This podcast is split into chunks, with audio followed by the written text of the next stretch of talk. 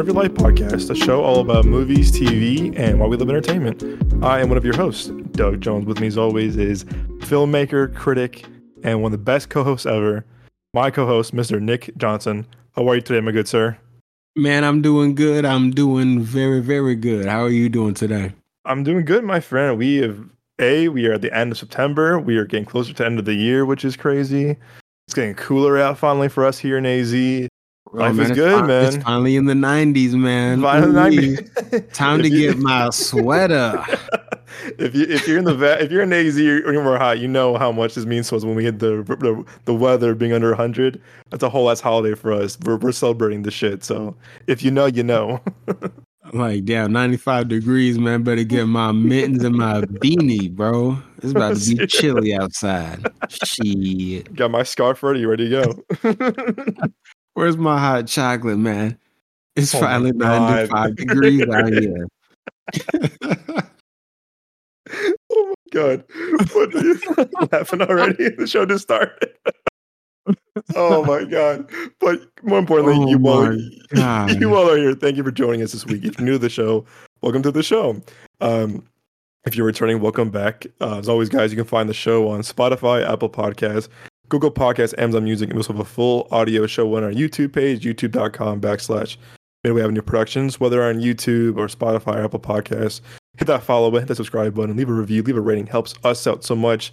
You know, the more that we get uh, ratings and reviews, it helps us a lot more traction and sponsors, and um, it will do more shows like this and more screenings. For, you know, more screens that Nick and I can go to, and the boys can go as well. But you know, like I said, we hitting that 10k over the summer was a really, really, really great milestone for us. So as always, Yes. guys, Yes. Thank you so so so much for your support. I'm seeing our Instagram has been blowing up recently too, which is really great to see. Hope you're enjoying our out of theater reactions that Nick and I have been doing.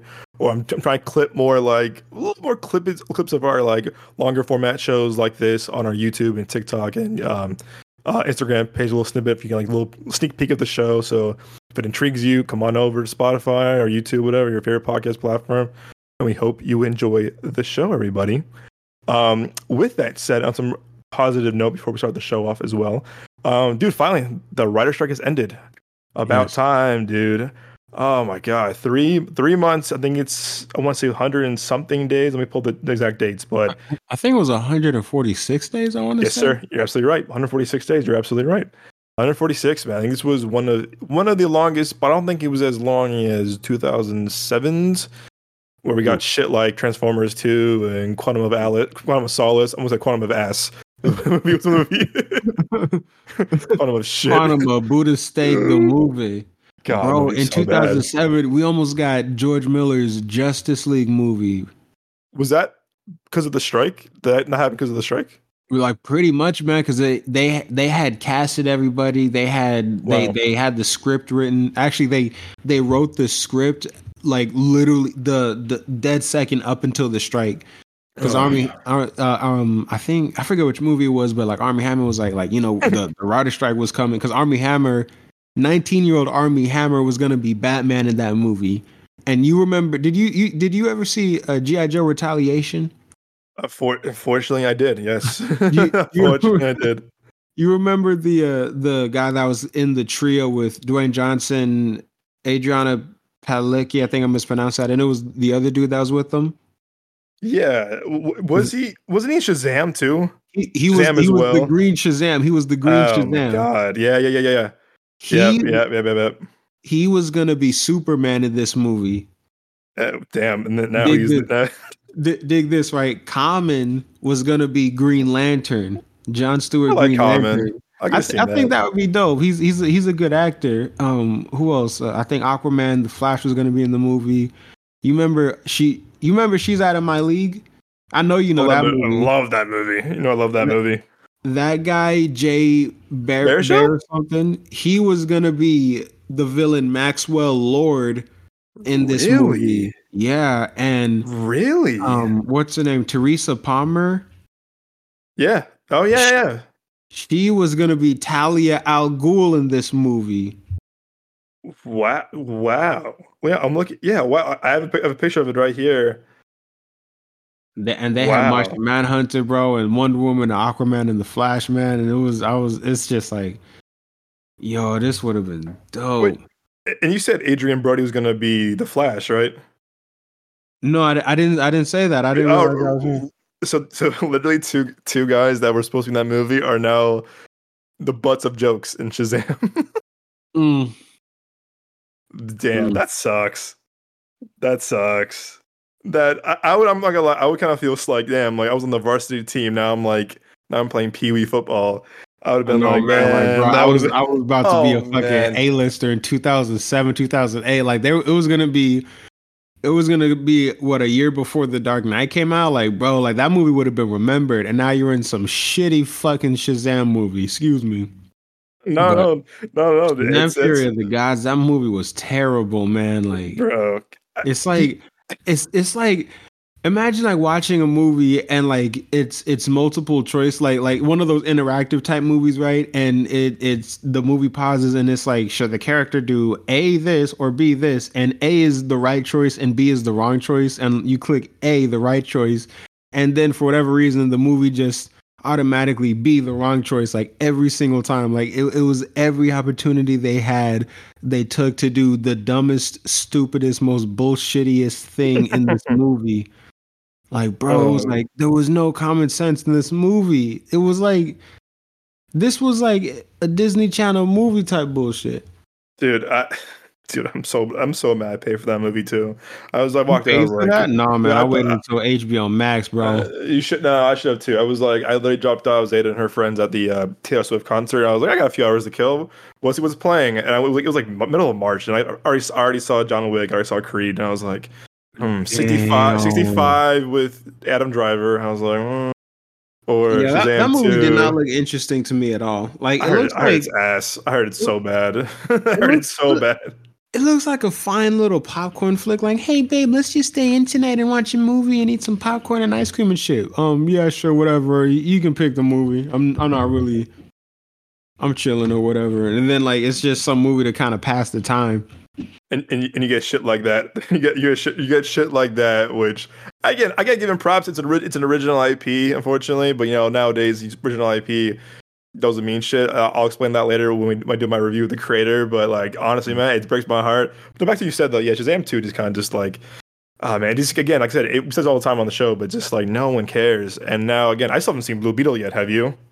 Um, I have not. No. Exactly. exactly. Exactly. I, I lay on my phone last night. I was like, well, I'm gonna go see this weekend when I have some downtime, whatever. Because I, yeah, I live by a theater now next to my new place, and I was like, I'm gonna walk over to the theater, and it was like not playing anymore. And I was like, where's the nearest one? It was like somewhere in Mesa. I was like, yeah, I'm, I'm gonna drive 25 minutes for this movie. I was like, mm. I, I, I want to support the kid. I, know the kid. I, like the kid a lot from Cobra Kai with Zola. I think his name is. He's, he's like a Uh-huh. really good dude. I, I want to support him. I really do. But like, Uh, it's gonna be, it's gonna be on HBO Max probably like this month for sure. So I'm just gonna wait. Unfortunately, even with Gran Turismo too. I want to see Gran Turismo, but like I took my took my you know IMDb whatever Fandango, and it was like only theater it's playing in is like somewhere like up north, and I was just like I don't want. I'm not gonna drive.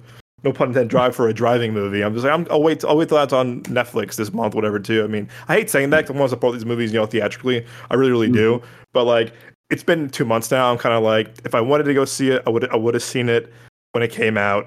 Um, or we, we, we no, I think we I think we got a few. I think we got a few invites for the uh, screening of Gran Turismo, and I think you and I were like, yeah, we can wait, or like we'll watch it eventually. So that kind of shows how our our, our priority was somewhere else for not for that. Loki. Actually, I heard Um, Gran Turismo was pretty good. Actually, I was surprised to hear that. My uh, my barber was telling me too. that the other day, and I'm like, "F- Gran Turismo, the I've heard that race car too. movie with Orlando Bloom and David Harbour. I've heard that too.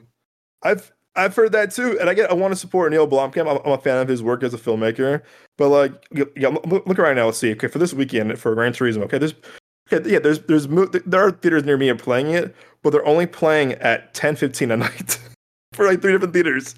It's 10 10 10 10 10 15 10 05 all at night, and I'm just like, well, I'm probably gonna fall asleep for this two and a half hour movie at 10 10 plus 30 minutes of trailers and stuff. I don't want to sound like a old man, but like I don't know. Like, uh, No, you, you know that's not some old man shit. I'm not trying to watch a movie at 10:30 at night either. Nah, bro. I'll be like, what happened?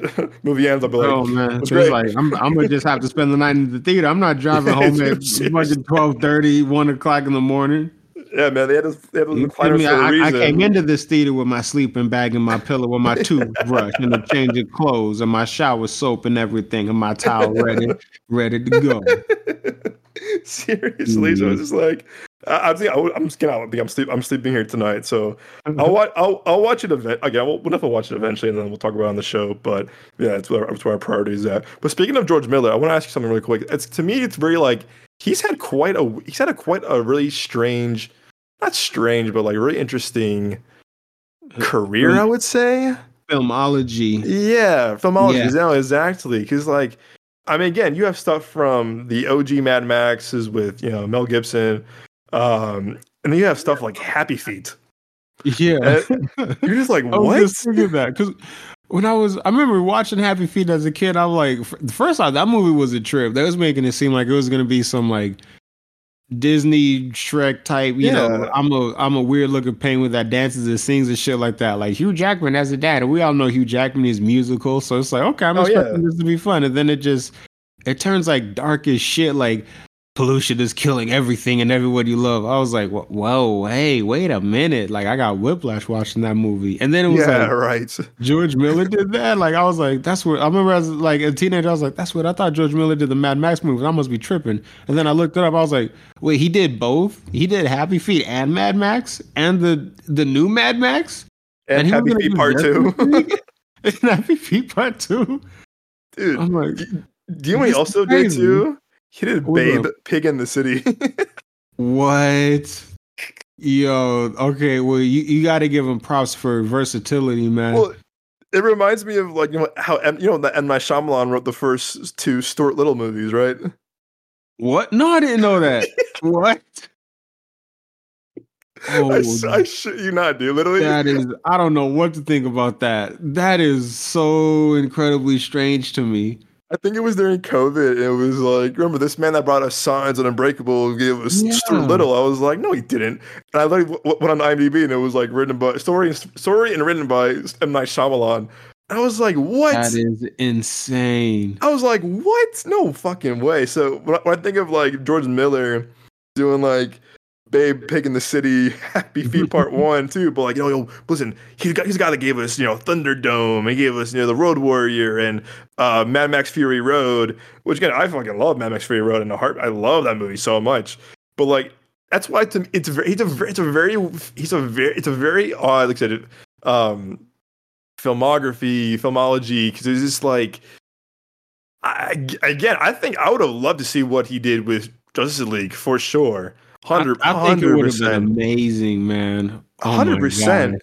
But t- to me, when I hear people like, I don't want to sound like you know hating on the guy. I think he's a good director, but like when people are like, "Oh man, he's top ten, man, he's like top tier director," I don't think so because Yeah, He's- he- he's he's good. He's he's really good. But like top ten, I, I don't know about that. He's yeah, because I, I remember hearing I think it was Edgar Wright who I who I fucking admire, and a lot of a lot of the filmmakers like they're like, oh George Miller, man, like that's the guy, man, like he's like one of the best filmmakers, and I'm like, I would say he's a good filmmaker, but like Hey, slight slight tangent, bro.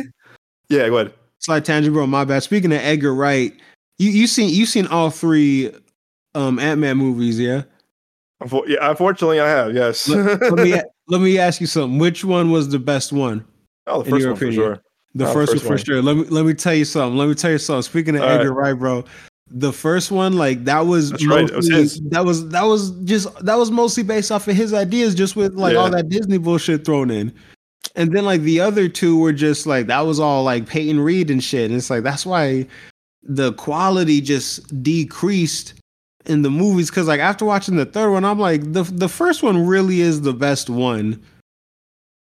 Oh Like, yeah, just like visually story wise man the way like the father the way that both both of the main characters hank pym and scott lang they're they're parallel because they're they're both like fathers trying to protect their daughters.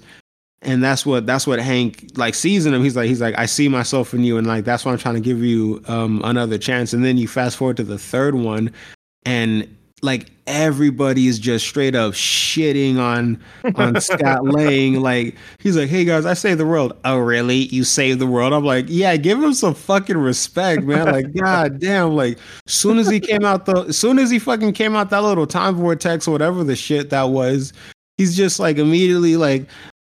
First things first, like I gotta find my daughter. My daughter's okay. Okay, let me go to the Avengers and tell them what's up. And like, cause notice when he went to the Avengers, he already had the plan he yeah. already was he, he he didn't meet up with them and then try to figure out on oh, how are we gonna do this he already had the the the idea in mind and then like they're shitting on him for writing the book but like this i was watching this dude um on it was this youtube channel new rock stars he was breaking it down and apparently because he actually they they actually wrote the book like for real like you could buy it and read it in the book he says that the avengers asked him to write the book and to tell the story of what happened in Avengers Endgame. So when everyone in Ant Man three is like shitting on him for writing the book, it's like it's not even like he it wasn't even his idea to write the book. Like the Avengers asked me to write the book, and you're shitting on me for it. Oh my god! So it's yeah. just like it's like. Maybe I should have kept Edgar Wright around. Like maybe I should have tried to work with him more. So because the just the way they handled Ant Man overall was just I just didn't fuck with it, man. He just felt he should have felt more involved with everything. He felt too separated from everybody else. Oh, I agree. I got to say about that. That's my bad. It's just a little tangent. No, I, I agree. No, I definitely agree. I no, I, I you know I remember because again I grew my dad showed me like the Cornetto trilogy when I was when I was growing up and I love and I love you know I love Scott Pilgrim and I love you know I love Shaun of the Dead, Hot Fuzz, World's, World's End, all those movies. But mm-hmm. I heard he mm-hmm. was doing Ant Man. I was like, don't know much of Ant Man, but I love Edgar Wright. I love Joe Cornish, his co-writer. I was like, cool, I'm on board. And then he then he, he literally casted everyone. He casted he casted Michael Pena, he casted uh, Paul Rudd, he casted Michael Doug, Michael Douglas. So like he casted everybody too. And like I, I remember, I remember seeing the test footage. Remember that? The, the yeah, he was like running on the gun and yeah. shit like that. And that was really cool because I'm like, okay, cool. Edgar Wright. He's a great filmmaker. And I feel like he's very underappreciated even to this day. I feel like with his movies. And uh, again, I I got I to play devil's advocate here. I definitely got both sides. Like he wanted to do a standalone thing, obviously, and mm-hmm. they wanted to be part of the universe. Which apparently, when when he had like first came on, like his original script, it was supposed to be, um, it was supposed to take place in Phase One. so it would have been like closer in timeline to like Iron Man to, to to the first Iron Man movie. So like it would have made more sense for it to be a standalone at that time. Yeah, especially with them doing like the whole more like realistic real world thing. Yeah, that would have been it. Would have been really cool. It, w- it would have gave it again. I think it really would have been like it would have fit Phase One for sure with Edgar Wright. Definitely. Again, he was he was yeah. still kind of like he was definitely yeah. still a young director at the time, but I still think he was he already had three great movies down. He he came off of Scott Pilgrim. I think off of Scott Pilgrim would have been something really special. Um, and, and I know I've heard inter- I heard interviews too. Like they, they kept most of his script. Like he still has a writing credit on the first one. Mm-hmm. Um, but I do think I knew Paul Rudd and Adam McKay, who also admire Eliza, a filmmaker and a writer too. They did a few. They did kind of like a quick revision of the movie a little bit. But mm. literally, the, the basis of that movie is still Edgar Wright's screenplay with Joe Cornish. Like that was that's still their movie. Because like, again, you hear Paul Rudd talk about it. Like, yeah, no, it, most of the, most of what Edgar wrote is still in the movie. Just I, but you're saying that I rewrote a little bit with I wrote a little bit, I rewrote a little bit, little bit of it with Adam McKay. To kind of polish up a little bit, which again, it's it's how the Hollywood Hollywood works. You polish up a little bit, of rewrite yeah. some scripts. But no, I agree. You got to conform it a little bit. Yeah, I, it would have been really it would been really cool to see his his Ant Man version, and I think, and he's been very he's been very open about it too. He goes, "I will not watch any Ant Man stuff. I won't watch." Well, no, he, I heard an interview with him with, with um, uh, Josh Horowitz from MTV like a year or two ago when he was promoting Last Night in Soho, which is a great movie. Um, he um, he was saying that he goes he won't he won't even say the name of the movie which is like he's like so like he's he's heartbroken over it. He goes i'm so heartbroken over that because how much mm. he loved the character how much he kind of felt a little bit betrayed which i, I don't blame him for it. I, I would have been like yeah it kind of sucks.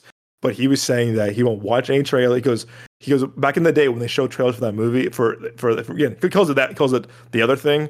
He said he would literally show up the movie late um, or he would walk out during the trailer, or, or he would he would hear the, during the trailer and he would leave. He would walk out of the theater so mm-hmm. he would not he would not like watch any of that. He said that on, a plane ride one time from like London to L.A. He said that the guy, uh, the guy next to him was watching the movie, and he did his best to like really not not like glance over at all. Um, which is kind of which is kind of funny, but That at the same time, terrible. that sounds agonizing. yeah. I, again, I, I again, I feel like if that was something like again, if you and I did project together or on our own, and like that was like this is our baby, this is like this is like what we were putting our life into, and they go, we're taking it away from that. You're, you're you you parted ways with it. If someone else is doing it, I, I would Yeah, definitely that- feel that would break- slighted. that would break my heart, man. If it was like yeah, if it was something that I like really, really cared about, huge, dude, like huge. Like, if it was, Absolutely. like, like that that story idea I was telling you about before the Before the podcast show, yeah. started. Like if if I was like like like man, I've been writing this like since I was like 25. I'm like I'm 35 right now, and they're like, yeah, we'll make the movie, but we're gonna change like all of these things. And it's like, hey man, just say what I wrote down. It's like, yeah, but you know, blah blah blah. Like that would just it's like, dang. So what was the what was the point of this then? yeah, I, I would I would definitely feel I would feel slighted because Mm-hmm. excuse, again, it's it's again he's he's proven himself. But yeah, but yeah, I mean with that and again, like I said, with George with George Miller, with George Miller doing a Justice League, I think I would have liked to see that too. But I really think I that's why I can't I can't put George Miller in like a Hall of Fame like directors. I feel like he's not consistent enough. He makes a movie like every fucking what seven years. Um and except for Mad Max, and like as a kid, Happy Feet was like yeah, Happy Feet, Happy Feet. But like again, I I to me, I'm just like yeah, I, but I think someone is. I, I wouldn't say he's he's like as consistent as like a Snyder or Nolan or Jordan Peele or Greta Gerwig, you know, or I mean, go, can go on and on about different filmmakers that we admire, but like to me, it's consistency. Where like mm-hmm. I think you know, someone like Snyder, someone like a Spike Lee, someone like you know Nolan, someone like uh, David Ayer, it's consistency. You might not you might not make movies like every other year, like fucking Ridley Scott's doing nowadays. I mean, God bless him. Maybe how old he is, he's making movies every year or two now, two maybe two every year. Um, but the consistency to me is just like you gotta stay relevant in a way. Like everyone knows Snyder, everyone knows Nolan, everyone knows Spike Lee, everyone knows Jordan Peele now, or, or Greta Gerwig now, or stuff like that. It's staying consistent with filmmaking because when you do shit like Mad Max and then Babe and then Happy Feet and then back to Mad Max and then uh, again be doing Mad Max again uh, prequel next year, quote unquote, if it never comes out. That, that movie's been in production for how many years now? I think we were still in high school when we got, got announced. So you know we'll we'll definitely see, but I just feel like you know uh, he's very good at world building.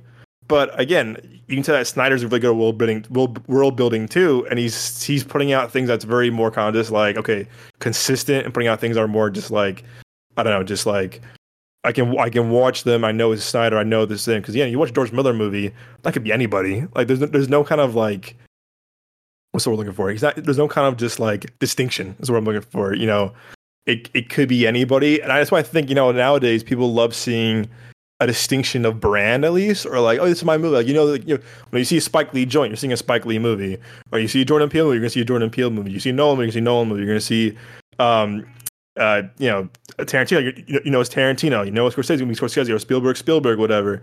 You you know when they have a brand, but to me, George Miller kind of director that like again, very great storyteller, but like, what's his like? What's his like voice? What's his kind of like? What's his style? What's his brand? You know. Um, do you work with someone like again Jordan Peele, Daniel Kaluuya, Martin Scorsese, and Leo DiCaprio, Tarantino, and Sam Jackson? Do you, who do you work? You, who do you work with like that? And I do feel like that's something that I've noticed some filmmakers too, who I admire, uh, who I admire a lot. But it's just like with him, it's just like you don't really have something that kind of defines of who you are, other than a great again a Mad Max movie and Fury Road, which is one of the praised as one of the best uh, movies of the past you know ever, as well as one of the best action movies ever made. I can't argue with that for sure. I can't, not in the slightest. But you got to have some kind of like brand, have some kind of identity with yourself because I do think audiences are kind of like really just like attracted to that.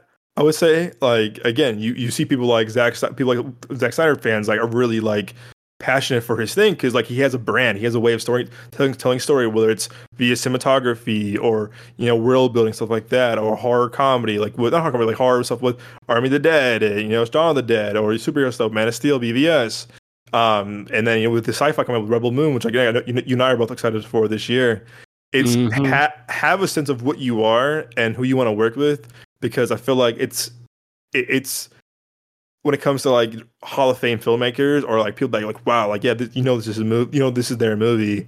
Mhm. You, you're, go- you're gonna you're gonna definitely you're definitely gonna see you're, you're definitely gonna see like um that yeah see more filmmakers kind of just like oh audiences kind of attracted that. With that said, though, I want to bring up what you a topic that you wanted to bring up a few weeks ago before when I was away on my vacation because we talked about superhero movie, comic book movies. You had an idea of pitching an Aquaman movie because you know, Aquaman two trailer came out. First off, because we haven't put it on air yet, what was your thoughts overall of the trailer itself? Given all the controversy we've heard about reshoots, reshoots, reshoots, this is the last DCEU movie before you know Gunn reboots everything, or, or so we think. What were your thoughts about it first before we pitch our ideas? Like, what do you think about the trailer overall? How are you feeling about it? So um Not, yeah, no. like I'll, I'll say this like generally speaking like visually speaking the movie looked better than i thought it was going to look um Yeah. i thought it was a little funny that they just basically damn near didn't show amber heard um i i thought like i thought it was a little cheesy at some points like when he was narrating he's like yeah like four years ago i was homeless or like i was basically unemployed or whatever whatever he said i'm kind of like hey, I'm kind of not really feeling this. He's like, oh yeah, now I have a job. Um, I'm the king of Atlantis, and it's the it was the armor on the clothesline. I'm like, we are a far, we are a long way from uh Zack Snyder's yeah. trilogy, man. Like, I'm like, I'm not really uh, I wasn't really feeling that. Um, I've been hearing some rumors about like, like first, it was interesting to see him like as a father. Like, I feel like they kind of rushed that a little bit. Um, like it was i feel like that's a that should be like a aquaman 3 type thing. And then i've been hearing some rumors about a certain thing concerning the baby apparently. And it's oh, related to yeah. the reason why like a bunch of people have been walking out on the movie. And i'm like okay i don't know how to f- how to feel about that. And you know they they're bringing back black manta. Like I, black manta like his his suit looks cool in this movie. Like they they made his suit look cool both movies and i think it's crazy that they did that because in like the comics and the cartoons and shit it just it never looked cool. It always just looked terrible and just dumb but it looked cool in the movie so james wan kind of did his thing with that. But i thought it was kind of weird that there's like a black trident and black manta the black man has the black trident. I just i was like this um okay maybe but then it glows green and it was just like i don't know how to feel about this honestly. It's like maybe just call it like the elder trident or like even the dark trident or something. I was like this i don't i don't know. It just feels kind of weird. I don't know if it's from the comics or if they just made it up from the movie or not. I'll admit i don't really read aquaman comics like that. But i was just like mm, i don't know about this one. Because now like it's like he's talking about like man i'm kind of i kind of don't like being the king of atlantis. And they they brought they're bringing back um patrick wilson's orm his ocean master which i'm i'm cool with because i i like i liked his ocean master in the first one. I, I liked Yeah, i me like him as an actor. Me too. and so now i'm kind of wondering like is this movie gonna end with patrick wilson becoming the king of atlantis again? And uh uh arthur curry is like he's still doing his aquaman thing but just he's not the king anymore. He's just kind of like a a traveling the world type superhero. I'm like is, is that i wonder if that's how the movie's gonna end I mean, I, again, it's been reshot how many times now? So, excuse me. I, I'm curious. I feel like it's me on the Flash situation. Well, I don't know about that either, but I feel like we're gonna. Because you can Oof. said I give you a lot of props for because because you noticed because you noticed like a lot of stuff in Flash that I didn't notice. You were like, I think this was I think this was cut out. This was edited. This was kind of shot differently. Again, and again, you caught a lot of things I, I didn't catch when I watched it on like an analysis or read an article. Like, here's what was cut out differently, and you were right about almost everything about the Flash that was cut out or replaced, um, Mhm. including that, including that quote unquote, quote unquote, stupid ass secret ending that was like to me. I'm like, everyone's like, oh, this is a huge ending, and I'm like, okay, like it was cool, it was fine, it was a, it was a joke. I was like, but it wasn't like, oh my god, like they're not show they're not showing anybody this this ending. Okay, you, could- you could have. It would have been it would have been a huge it would have been a huge deal. I feel like uh, Mhm. Henry Cavill coming back was nothing bigger than that quote unquote reveal on the Flash. But uh, again, I think that was also uh, you know that was a victim of the reshoots and also because the new hiring of um, James Gunn and Peter Safran on board. Um, yeah, it's it's a shame because I, I am excited for what Gunn and Safran are gonna do. Like I really am. Like Superman Legacy, Brave and the Bold, Amazon's that Green Lantern True Detective style show, The Authority. Like I'm excited Yeah. for all of that shit. But I kind of think they did fuck up Shazam, Fury of the Gods, Aquaman, maybe Blue Beetle a little bit because I feel like it was kind of caught in that storm. Maybe, but I haven't seen it, so I don't know. And definitely, definitely Black Adam, bro. Oh if, yeah, if Safran, low key, man, I feel like if Safran and Gunn didn't take over, then Dwayne Johnson would have taken over, and then we would have had um, Henry Cavill Shazam back. I don't know how that DC universe would have looked. I don't know if it would have been good. It would have been interesting for sure, because it basically would have just been Dwayne Johnson and Henry Cavill like at the center of this DC universe. But It was bad timing. Uh, it's, Yeah. it's truly bad timing. that would be I- an interesting universe, though. Damn, imagine Yeah. the possibilities. in, in another another multiverse, it's happening, and it's not in our universe. But no, I echo I echo what a lot of you said about the trailer. Because I remember like I was in I was out I was out east. I saw I saw a quick version of it on ESPN watching the football game. That I was going to bed. I watched it on my phone, and I was Mhm. like, oh man, I was just like. I didn't really feel anything towards it. Again, I love Momoa and I love James Wan. I like Patrick Wilson a lot. I, I'm also a big fan of Yahya Abdul Mateen. I think he's a great actor. I think all, I think it's really there's, magic there, but to Mhm. me, I just feel like from what we've reported on the show months ago, what we're hearing, like again, it's this is all not confirmed, but like there was disastrous test screenings at the studio. Audiences were given were walking out. Apparently, uh, executives were walking out of this movie as well. Like it was just like again, I didn't know you can walk out test screening. I thought like, you're at a test screening, your ass is there for the movie, whether you like it or not. It's like, yeah, yeah, Mhm. sit, you better sit your ass there. you're, you're gonna like, you're gonna like this shit. You're gonna, we're gonna watch it. You're gonna like this thing. So to me, uh, not hearing all of that, there's a baggage with this movie for sure, which kind of deters my excitement a little bit. I'm still gonna watch it in support of Momoa, Yahya, um, Patrick Wilson, and James Wan. Also, the controversy with Amber Heard. You know, I don't know what's going on with that, and people are like, you know, that whole thing was that whole thing is very messy too, with both Johnny Depp and her. And that, again, it, it's a movie that I, again, it's it's a movie that might have controversy derail the movie. Like, Don't Worry, Darling is a prime example of that. Where there was so much controversy around that movie, like so much PR nightmare. it Man, just- that movie was crazy, man. and I, honestly, I saw it at a screening with with Z, and, and her and I were like, "This wasn't terrible. This wasn't this wasn't a bad movie. I mean, it's kind of Get Out for white women, um, but uh, Woo! oh um, my god. yeah, He said it, not me, folks. no, no, no. I, saw- Could you- You I can't coin that. that? Oh my god, no, I, I can't. I can't coin that. That bro. that, that was a, that was a tweet I saw when the movie came out. I can't even coin that. That, that was not mine. I'm not saying that. Or like how Oh, someone said, "Oh, Barbie, Barbie is Black Panther for white women as well." That wasn't mine either. This is all on Twitter or X, whatever it's called now. So again, this, Oh. is I'm not I- I'm not coining these jokes. These are not mine. These are not these are not original thoughts. I'm just, I'm just repeating what I saw on on Twitter or um, on uh, Instagram. But yeah, it's.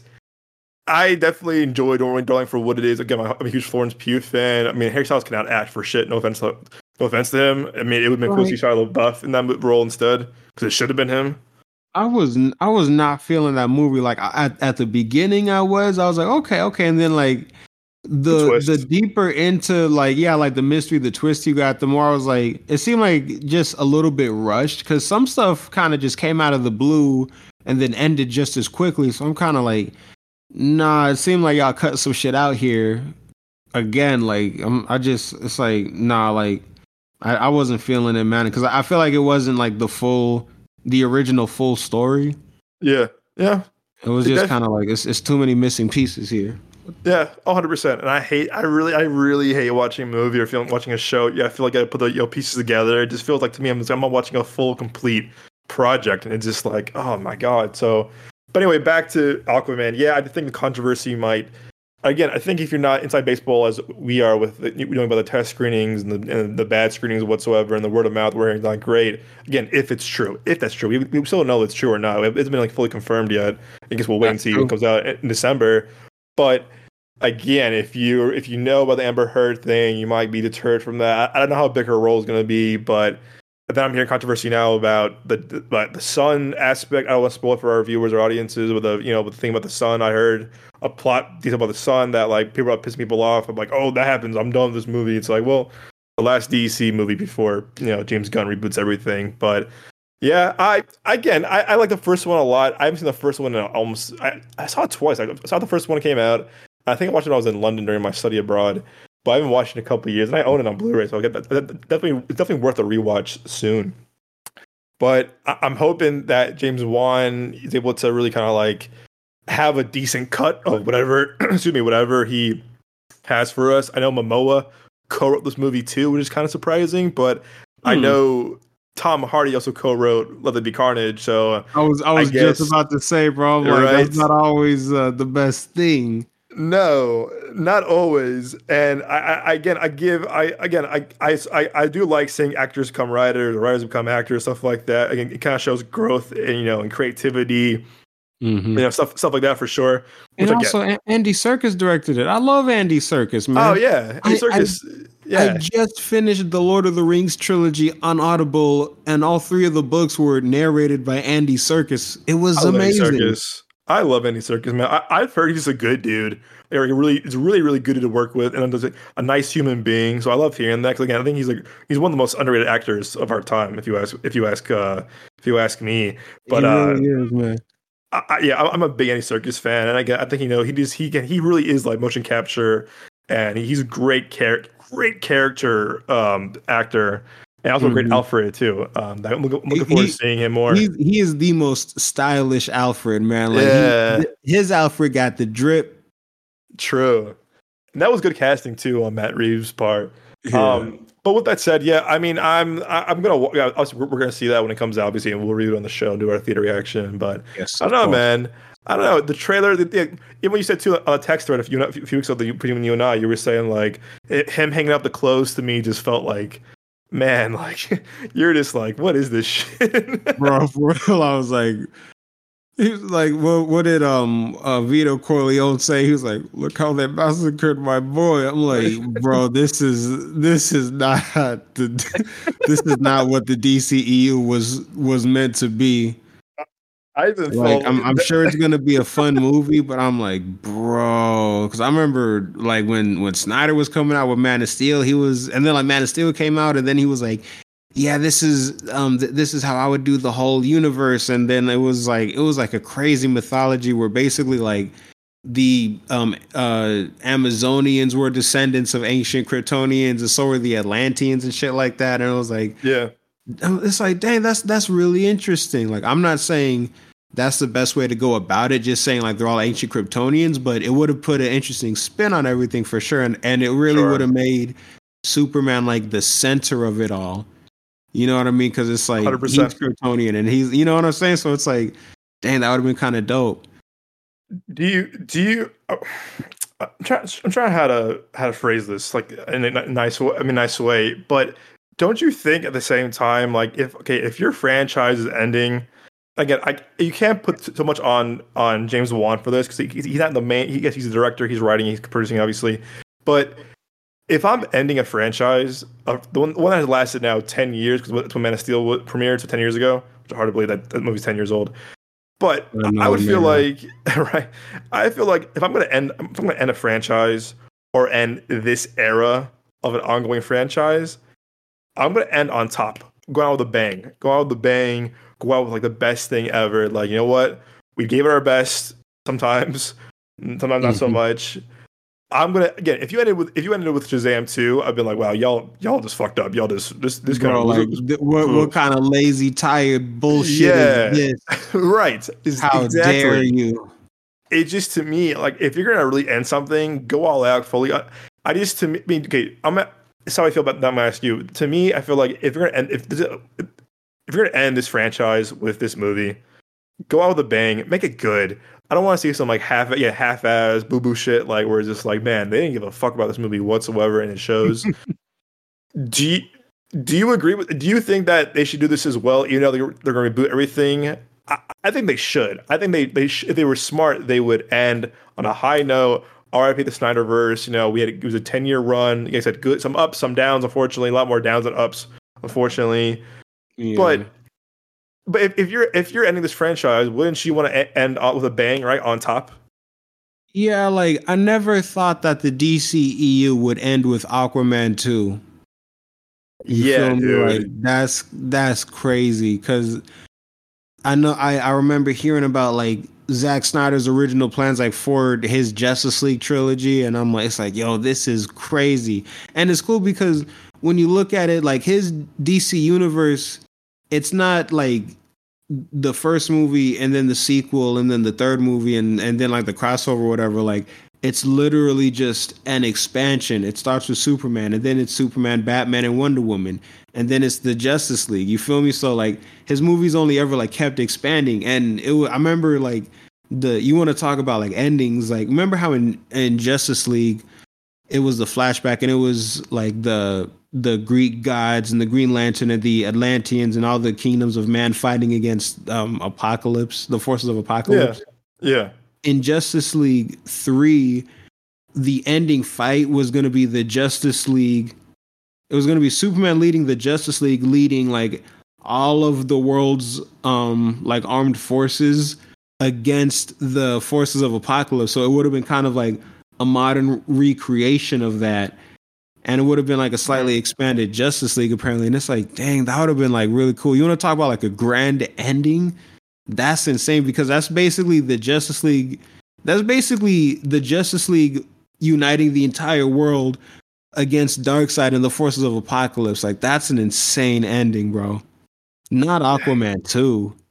Again, man, I'm look. I'm really looking forward to seeing this with you, and seeing, and seeing how how this how this all ends. And come December, because like I said, this movie's been pushed back so many times. Reshoots, controversy. You're hearing all this shit behind the scenes. If you're Like, You, you- if you're you know what involved, they- but You know what they should have just did? They should have just swapped um the the Aquaman and the Flash release dates. Like show Aquaman and then that movie does however. Cause also you remember that that theory I had where it's like, oh man, I wonder if Aquaman's gonna just like stop being the the king. Like he's gonna still be Aquaman, Yeah. but like he's not the king anymore. Cause remember the end credit scene, spoiler alert, you guys for the Flash, if you haven't seen it Yeah. yet, but the the end credit scene. So imagine like, okay, so Aquaman 2 was released and then it's the Flash and because that movie was kind of like a tribute to, or it seemed like it was trying to be a tribute to all things like DC cinematic history because it had like the on the Yeah. Christopher Reeve flashback, uh, George Reeves, Adam West, Nick Cage, um, you know, Michael Keaton and, and Affleck and everything like that, and then so like that would have been like okay, so it's kind of paying homage to like basically everything because they basically brought back, they basically referenced like everything DC yeah, as far as movie movies go. And then the end credits scene, remember it was just um it was him and Aquaman just like coming out of the bar like that that could kind of fit within the timeline if Aquaman just stopped being king. Like it wouldn't make sense that he'd be out, that he would be out drinking with with Barry just one random night. Well, one random night. So I'm like, that would be kind of cool. And but I that, and that would just make sense overall too to end I- it like that. I think I think that was the plan, though. I think Oh, that what? was the plan. I so I, I really really think that was the plan.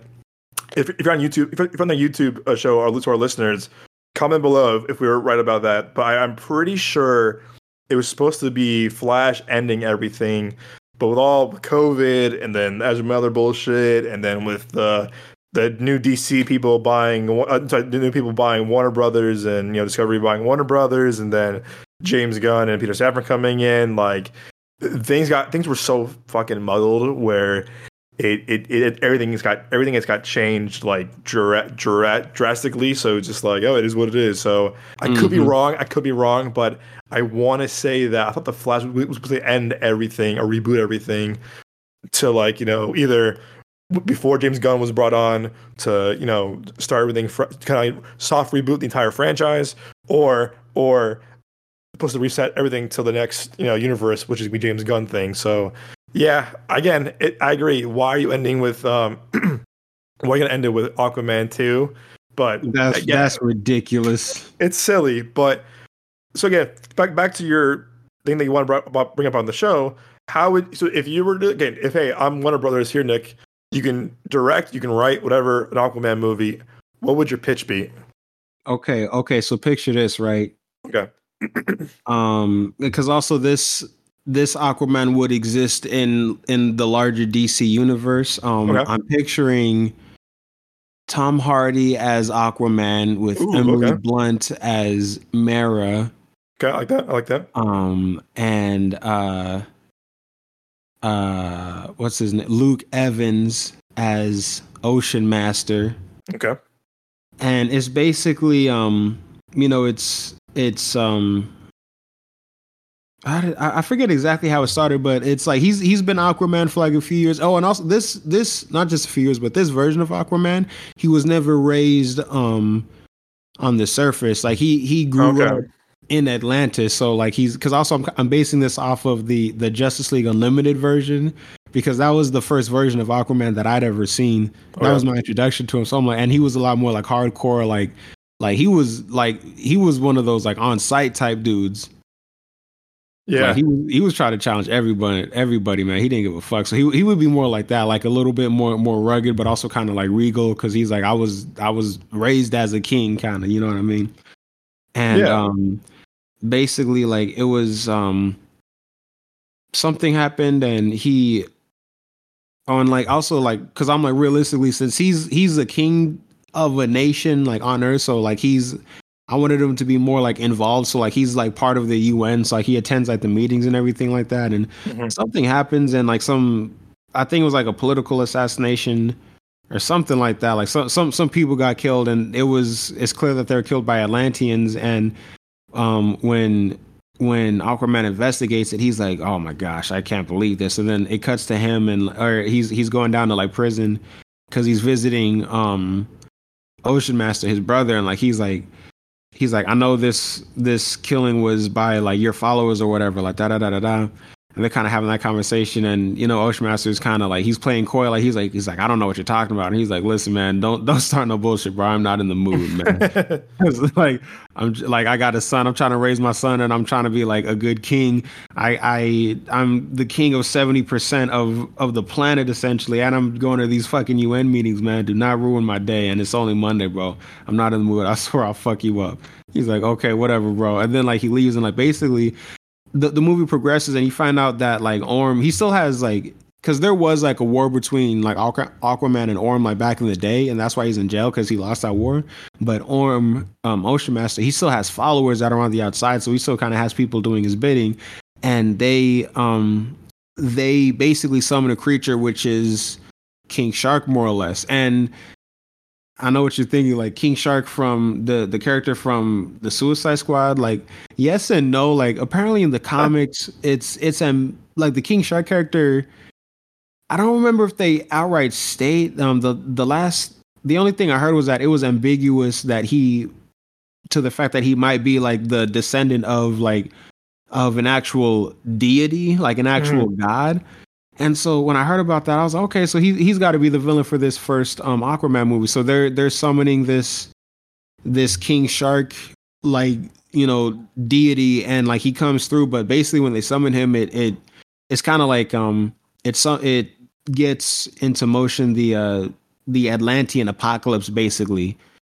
And so Hmm. like and that's so Hmm. like they summon him and Aquaman's kind of like holy shit. So it's it's Aquaman trying to stop the Atlantean apocalypse and he basically does but like a lot of Atlantis gets destroyed. And and also like by the end of the movie like he kind of just barely like survives and barely like stops the um uh stops King Shark from destroying everything.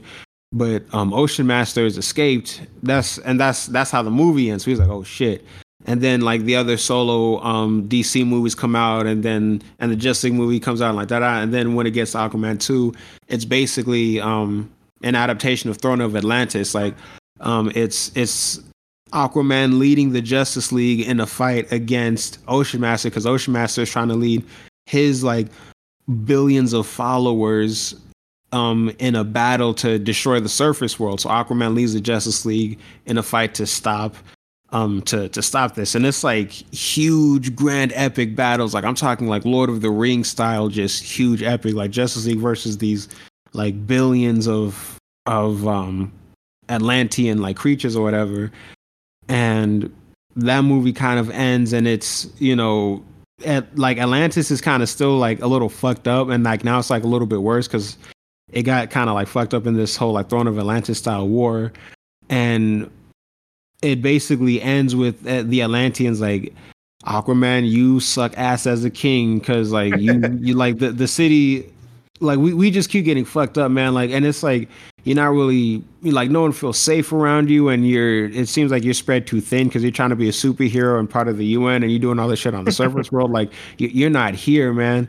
So like they basically um he's he's forced to leave the to leave the throne and that's how Aquaman 2 ends. And then like Aquaman 3 picks up like maybe like five, six, seven, eight years later, he's and he's like a fisherman or he's doing something. He's like he's a he's a lighthouse keeper mm-hmm. on the mm-hmm. surface world, and it kind of ties back in with his origins where he was like raised like that. But it's him just living a very like humble life, and he's just kind of like kind of like Logan esque, where it's like, oh you know, yeah, he's he's all like rugged and stuff. Because also he has a thick beard, but he's kind of he has like he's either like bald or has like like a buzz cut or something like that, like something really short. And he's all like kind of like fucked up and damaged from all the previous uh, battles and shit like that. And he's just like, you know, he he visits Atlantis every now and then just so he can see like marry his wife, who's now the queen of Atlantis, and visit his son every now and then. But like, you know, it's like you can only visit like an hour a day or something like that. Like that's the rule because he's exiled. And then um, the main villain would be Black Manta. So then you get like that kind of like rugged, um, more down to earth, grounded, kind of gritty Aquaman versus um, versus Black Manta, and that kind of ends out the trilogy. Ooh, I like that. Yo, thank you, thank you, thank if. Yeah, WB, if you listen to this, hire my man right here. He knows what he's doing. Hire I'm, my I'm man right right here. here. I'm right here. I got all the ideas. Hey, y'all have a new. I got it all written down right here. Y'all have a new franchise coming out. I'm just saying. I'm just saying. I got it right here. No, damn. That's damn. I I kind of want to see. Okay, I have a question for you before I do mine. Who would you have to direct those movies? If okay, if, if you were if you're gonna write those movies and produce them, who would you have to direct, or would you want to direct them yourself? Hey, that's a tough one. I would. I wouldn't. Oh, excuse me. My bad. I just bumped into the mic. Um, I, I, I, I don't think I would want to direct them myself. Um, I would definitely, definitely want to write and produce it. Um, dang, to direct, I'm not sure. That's a good question. Hmm. Hmm.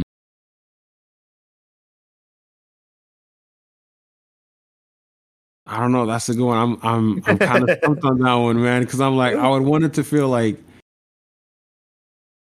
like you know what? Uh, I I would consider Peter Jackson or Guillermo del Toro. Oh, okay. You know, because I would I would want it to be like, you know, like because with especially with the whole like Throne of Atlantis thing with the grand epic battles, it's like yeah, you get Peter Jackson because he killed that in in Lord of the Rings, man. Yeah. Like that that would be amazing. Um Dang, I don't know cuz it's like like who cuz I'm trying to think of a director that would also work well with um uh Emily Blunt and Tom Hardy. I- oh, you know what maybe maybe it would need to be like three different directors. I could see that too. But, but like yeah, have a plan for those three. Yeah, cause it would. Yeah, because it's like like each each movie would kind of represent something different. Like um, like the, the first movie is basically an apocalypse movie.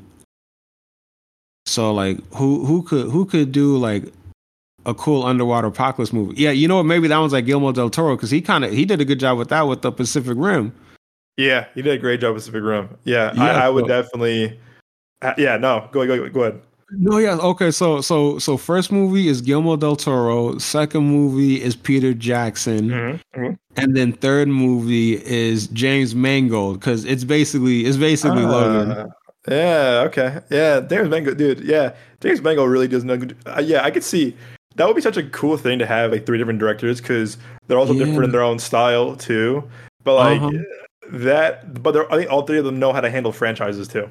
Yeah, very well, like very well. Even even me not liking Indiana Jones his last one as much, but he knows he knows how to handle stuff like Wolverine, Logan, Yeah, I- and I feel like Indiana Jones was more the result of like studio meddling basically because he, he like you said he killed Logan. Like Logan was was so good. amazing, and like um uh uh I almost said Crystal Skull. What was the fifth one? Dial of Destiny. I'm like this Yeah. doesn't this doesn't feel like um James Mangold to me.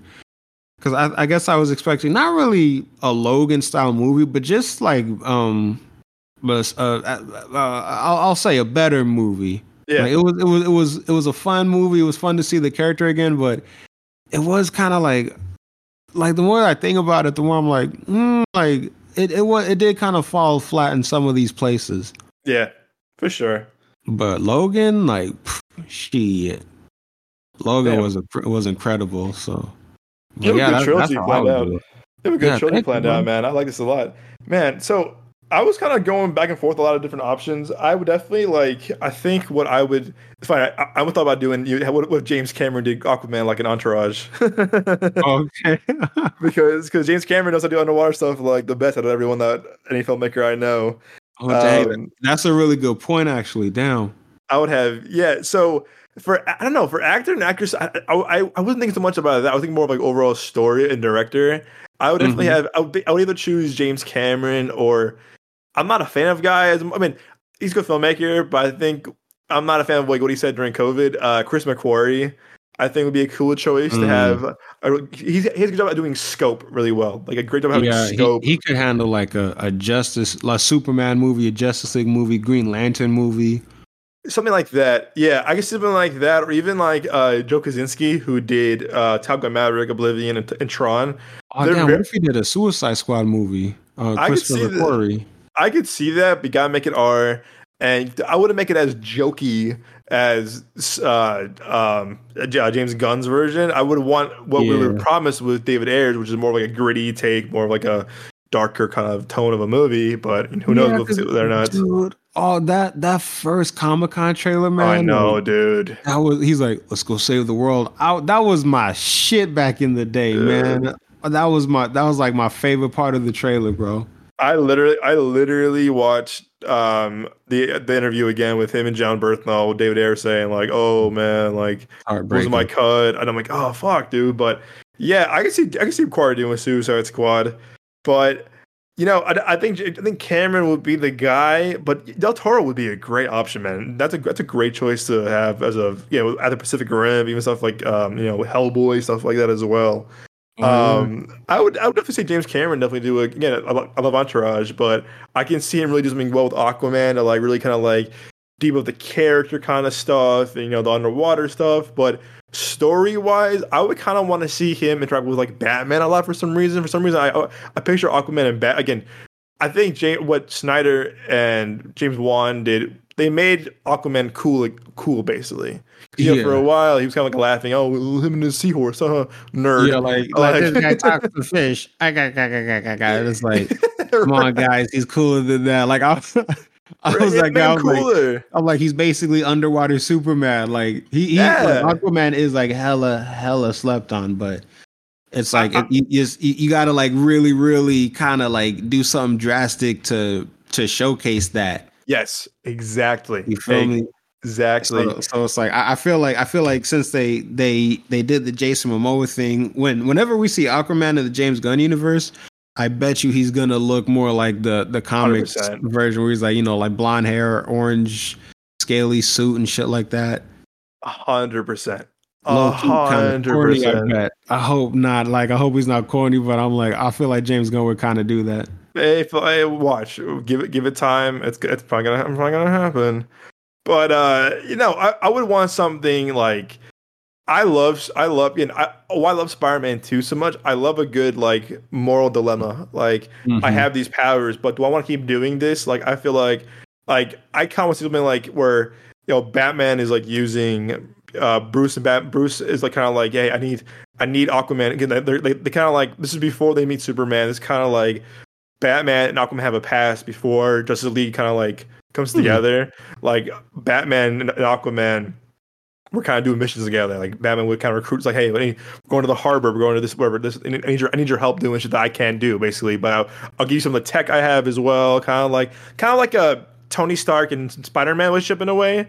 But Mhm. like, not as like boyish as like again Spider Man is, but like they're kind of like Aquaman, Aquaman's been around for you know he's he's been alive for years. For some for Aquaman, centuries. Aquaman wouldn't be 15 years old, and, and Right. Batman wouldn't be 46. exactly, fucking exactly, Nick is fucking exactly. But Can't you just be a friendly neighborhood Aquaman? I'd be like, I'm out. I'll be, I'm out. I'm, uh, I'm done my popcorn. I'm leaving. But no, I was kind of Directed cool. And by they, Joss Whedon. fucking hell, dude, dude. I'm, no, we're uh, God, dude. Probably a lot, a lot of ass shots. A oh lot of Oh my ass shots. A lot of crotch shots for sure too. um, Man. I would want to see something like something like that, where like Aquaman and Batman had a past that we did that like that was kind of explored more.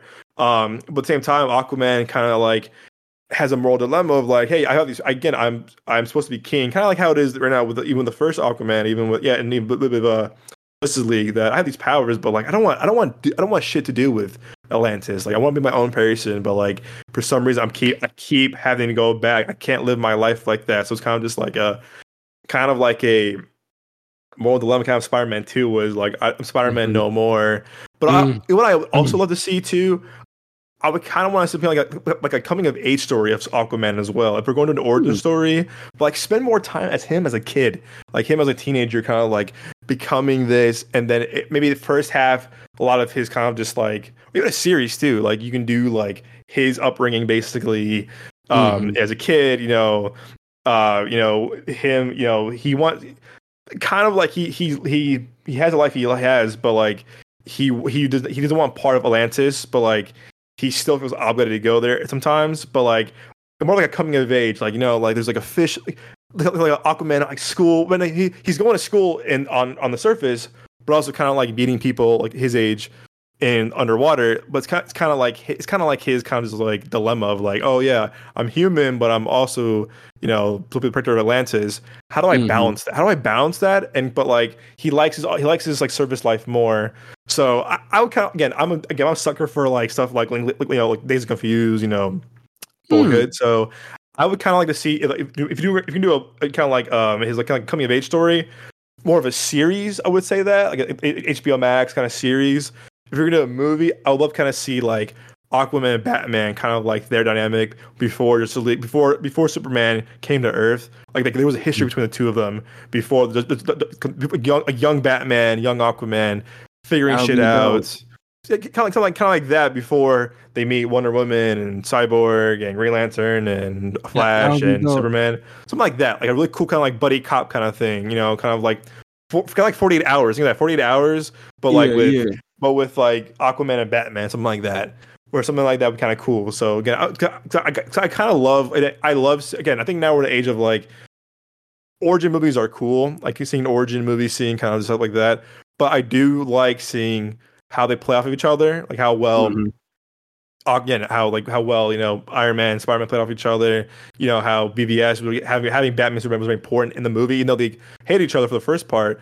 I do like seeing a team up more than a, an origin story, Mhm. and I think kind of adds like it, if if you, if you casted the movie really well, had a great a great writer, great director on board for this, I would like to kind of see like a team up between Batman, Batman and Aquaman, and seeing how they because they're so they're two totally different superheroes too yeah. seeing how they work together despite their differences and like Yeah. and powers and abilities. But again, I would kind of like to see that stuff like that, and then kind of like tie and somewhat. But yeah, that history that history is established, and that will tie that would tie into like a Justice League or another Batman movie down the road, or like some other, some other DC property. But like the history of them was still there. It's like Yeah, crucial to the overall lore. Yeah, you could even have where like if I may, like where the way that they met was um like it starts off like Batman is fighting like um he's he's looking for Killer Croc in the sewers, right? Yes, And then like yes. he's you know he's he's fighting Killer Croc like da da da da, but then like Killer Croc somehow um he goes out into the ocean or whatever, and like Batman's like like following him, but Killer Croc like he's actually from Atlantis and he's a criminal from Atlantis, Yes. and that's why he's in Gotham because he's he's hiding out. So Batman is Yes. basically dragged to Atlantis, and then like so Aquaman helps him out. Like he teams up with Batman, and then they both take out Killer Croc together, and that's kind of like the start Yes. of their um their their crime fighting partnership, so to speak. Yes, Nick. Dude, this is why I get, I'm telling you, DC, WB, hire this man. I'm telling Yeah. you guys, hire this man. This man knows his shit. I'm telling you, he would write a fucking great movie, movie, show, anything for you guys. Hire this man, please. If you're listening, hire this man. This man knows his stuff. This man will give you grade A quality shit. Listen to this man. He knows what he's talking about. I like that a lot, actually. Damn, god damn, Nick, you're Good man. God damn. You, you have a you have an ability, my friend. You have a special gift to pitch dope ass ideas like this, man. I am I'm truly in awe of you, my my, my good sir. I truly am. Thank you. You I- I would- blushing over here. Oh no, dude, seriously. I got that would been yeah, I, yeah that Killer Croc, that, that would have been cool. I, I I love shit like that, but like I, I wanted more like I didn't want it like still funny at times, but like more like Mhm. Snyder y in a way. I wanted more like more like a more like a darker kind of tone. Because again, again, I, Yeah. that's why I'm kind of feeling I'm feeling marveled out recently. Because I'm like, oh my god, everything's haha, yo yo yo yo yo, yo all these of jokes.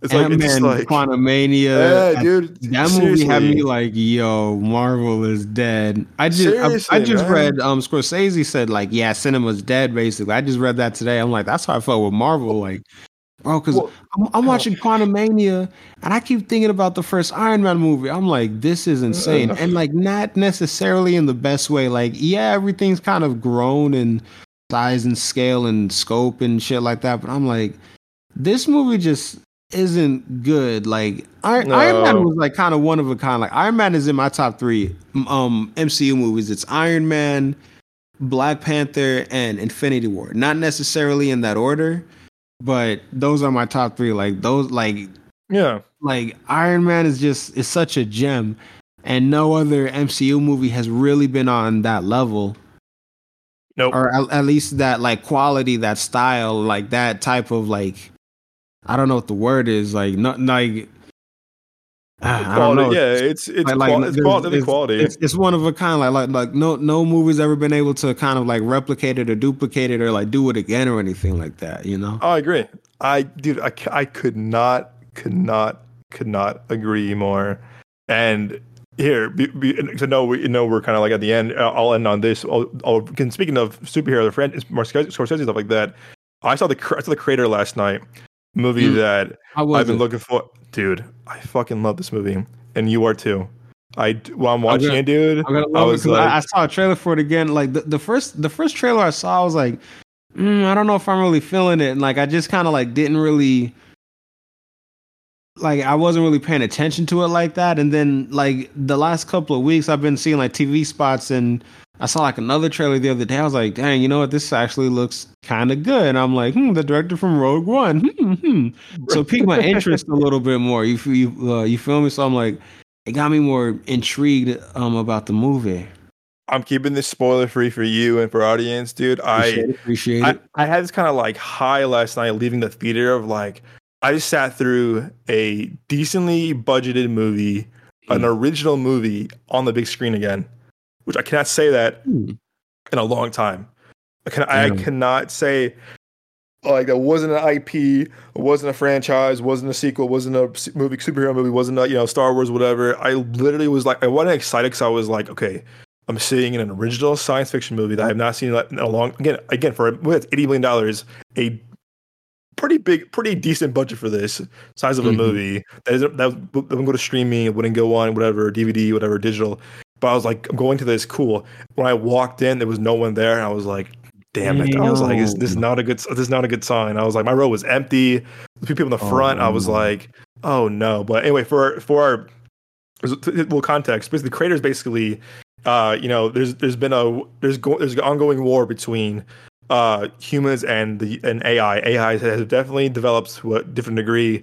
Um um basically um AI is responsible for death of millions of people in uh the US now it's called the west of west west of the uh of the universe um, and basically America goes, we're banning AI here. We're not using it ever, ever, ever again. They've we, we, we, we've been using it for years, but they turn against us. We're not using it anymore. However, and uh, in Asia, now they call it New Asia, they're they are very pro AI. Everyone they have cyborgs, AI, literally everything. They're very pro, AI, and they're developing AI faster than anyone else in the in the world because they want to they want to they want to they want to have power to destroy basically the United States and the western part of the world.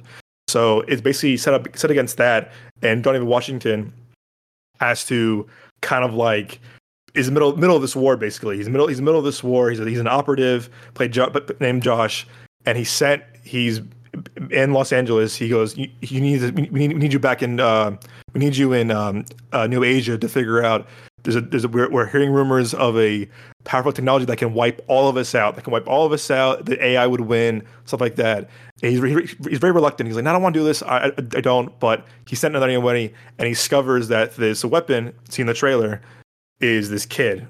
That's all I'm going to say of the plot. Damn. This, this movie to me again. This is an original science fiction movie. Please, please, please, please, please see this in the theaters, everybody. Please, please, please, please. We don't get movies like this often anymore because the rise of streaming and how reboots and sequels and prequels and, and franchises have been really dominating the box office. You know, and even the summer, you know, the box the franchises were doing that well. The Flash didn't do well. Indiana Jones flopped. Mission Impossible didn't do too well. We saw a lot of franchises really, really tank, but they're still the ones that get the most screens in the movie theaters. You know, in the box office. See this movie if you can on the on the big screen. IMAX, Dolby, whatever. It wasn't from it wasn't from for IMAX, so you can see whatever kind of format you like. But again, this is this is a great original film. I'll pitch it to you this way, Nick, to Mhm. our audience. This is Blade Runner, both Blade Hmm. Runners meets Ooh. Oblivion meets Ad Astra with a touch of Avatar. Wow. I'm sold. That's the best way I can pitch this movie without like spoiling too much about it. Because I'm like watching the movie, I was like, wow, this is Blade Runner. This is definitely James, it's very James Cameron inspired for sure. When you're watching, you're like, oh yeah, this is for sure James Cameron. James Cameron, District, oh, even even District Nine, Neil Blomkamp inspired a little bit, but you can Huh. tell there's a lot of James Cameron inspirations in this for sure. But again, it's an original movie that and that that is has a really almost a million- eighty million dollar budget movie that we don't see we don't see movies like this anymore on the big screen for theaters. Um, I'll tell you again, the world building of this to me is incredible. What they how they how they establish the, the, mo- the moment the movie starts, they, sta- they establish right away what's been going on, the backdrop of the Mhm. world, basically our history of AI, stuff like that, where we are right now. It's they literally do a great setup whatsoever, but the world building this to me is pure genius. It's really great world building. It, you, it sucks you in right away of saying here's it is gorgeous visuals. Literally, the visual effects in this, to me, the way they use practical effects and visual effects to me in this is remarkable. Because you know we see a lot of things Expendables for where it's it's really bad green screen, like really bad. You, you can tell you're on you're tell you're on, a, on, like, on like a set or like a uh, green screen backdrop. Yes, there's obviously CGI and VFX in this, but they blend it so well together. We're kind of like, wait, what's CG and what's not CG? Because I can't really Oh. tell and I love and I love that about a movie. That if I, if I can sit there and not know what I'm looking at uh, in terms of CGI and VFX, what's practical, what's not, really, I, I'm like, wow. I'm taken back. I'm like, wow. This is why we go to the movies. This is this is how movies were made originally. But now with the use of you know technology and obviously visual effects, it's people rely on it way too much. Gareth Edwards to me did a great job of blending both visual effects and practical effects, where it looks gorgeous, and he shot on location too. Before the Oh, movie wow. started, the little message he goes, "Hey guys, by the way, we shot we shot all over the world. We shot on uh, amazing locations. We wanted to shoot on location to give, to give you authenticity, kind of like a real feel to this movie." And I was like, "Whoa!" And literally, dude, every except for like one big set piece, which I won't, won't spoil. There's literally like when they're at, when they're certain locations, it feels real. You can see them sweating. You can feel the sun. You can feel you see the grass. It looks like a real location, unlike you know fake CGI grass or your fake backdrop, whatever. Like you're supposed to be in you know Egypt, but you know we're shooting this in Atlanta. It's like you can you can tell, you, can tell obviously. But to me, that really kind of was a huge, huge, huge, huge uh, bonus for me seeing how they, well they use practical effects, visual effects together. Great cinematography. Again, if you love science fiction movies, you like science fiction. Cinematography really is kind of a key to it, like a Blade Runner, 2049 or or Arrival or Dune. You got to have really good cinematography to like kind of like lure you in, kind of bring the audiences in to you know how certain shots are made with great cameras. Um, Hans Zimmer, great score, not his best, but it's a very good like it's a very good science fiction kind of kind of like you know it it felt like his it felt like his score, but yeah, it Mhm. wasn't like it wasn't like you know Dark Knight or BVS or Blade Runner kind of or Dune almost in a way. It definitely had a good science fiction feel to it for sure, but it did it wasn't his best best best score, but I would say it's it's it's still a great score to listen to throughout the movie. Like the the the, the more intense it gets, the quietness, whatever. He, he did a good job of kind of like building suspense, building kind of like you know the the, the, the big draws to it. Um, yeah. You know, I'm saying um, great score, production design, set design. I said it was amazing. You know, Gareth Edwards. You know, to me, I'll, I'll be honest with you. I don't know about you, Nick, but I'm not the biggest fan of his Godzilla. And hot take, I'm not a big fan of Rogue One personally. Oh wow, I, was was his Godzilla? That was one with um Bryan Cranston and Aaron Taylor Johnson. Yeah, yes, sir. That's the that's the that, that's his Godzilla. And you know, I saw it in high school, and I was like, where was Godzilla? He, Godzilla was barely in this movie. yeah, I'm kind of with that. Like the the trailer was that first teaser where they were doing that Halo jump. That was that yes. was amazing to me. That was cool. The, yes. The movie itself, I was kind of like, wait, Cranston is not the main character. Like, okay, like it was just kind of like, like it was straight. It was cool, but like it didn't really leave that much of an impact on me. And I I didn't even I didn't watch any of the other ones. Like that's the only one I've seen. Dude, honestly, I watched I watched Godzilla vs King Kong on HBO Max, and I was like, this shit is whack, oh, whack. Oh, I was Dang. like, oh, oh, it was like, oh, um, but no. So I'm not, I'm not, the biggest fan of him as a director. I think I think Rogue One to me again, Rogue One to me was kind of like it was underwhelming for me. Really cool visual effects, again, really cool like Vader scenes, and the scene on the beach is really cool too. But except for Forest Whitaker, I really couldn't tell you really like I, Donnie Yen was cool as well, but I didn't feel invested in the story the way I did with like Force Awakens. Um, Lies, deceptions. Let's say the rebellion, save the dream. I love I, I love that because I got I love Forest Whitaker, one of my favorite actors working. That's my part. That's my part, bro. It's yeah, and it's really shot real well. Get me wrong, but like to me, I I left. I was kind of like, all right, it was cool, but I, I, I think what happened was I was more because it was right after um, Force Awakens. I was like, I, I, again, this is cool, but I really want to see what happens with next with Finn and Rey and Poe and um, Kylo Ren. I was, I think I was too like, I was too that, that, that was my mind too much. Where I was like, I wanted to see that and another spin-off prequel. But again, I know everyone loves that movie. I'm not, I'm not taking away from that movie whatsoever. But to me, just didn't work for me at all. So with this, I was like, all right, he's he's 0 for two for me as a filmmaker. Let's see with this. And I'm telling you, man, his direction in this is solid. It's a he knows how to handle scope, okay. scope, and the genre of science fiction really well. At the same time, telling a really emotional, grounded story about kind of about like what's that? What, what, what do I believe in? Who am I? What? How am I in this bigger world? Where? How do I figure this shit out? Like, who am I fighting for, really? And that's why I was like, wow. Like watching it, I was like, you're amazed by the scope and scale of this entire beautiful sets big scape, big scope. You know, it's it's a, it's massive, but he's able to tell a really a grounded story and a great story between um, the AI child and Johnny Washington playing Josh. And I loved how he's able to really make it a really human story at the end of the day, despite being all about AI stuff like that. It felt like a really grounded human emotional story in this really large, huge world that's kind of like changing. It's been it's Again, there's a war going on. I love that about it. So hats off to Gareth Edwards. I think he's he he got won me over as a fan now. I think he hmm. he was able to manage scope, storytelling, and emotional aspects incredibly well. And speaking of the man, dude, I'm telling you, man, John David Washington, yes, he's Denzel, he's Denzel's kid, but this man is making a name for himself with Tenet, Black Klansman, Ballers, now this he's proven he's more than a name and he's a phenomenal actor. This is his movie, man. He's really front and center in majority of this movie. He's really, really, really like he's showing all this range and emotion and just kind of just like just like really just like you feel for him because he feels lost at times. You see on his hmm. with his facial expressions and how he's dealing with the AI and the world stuff like that.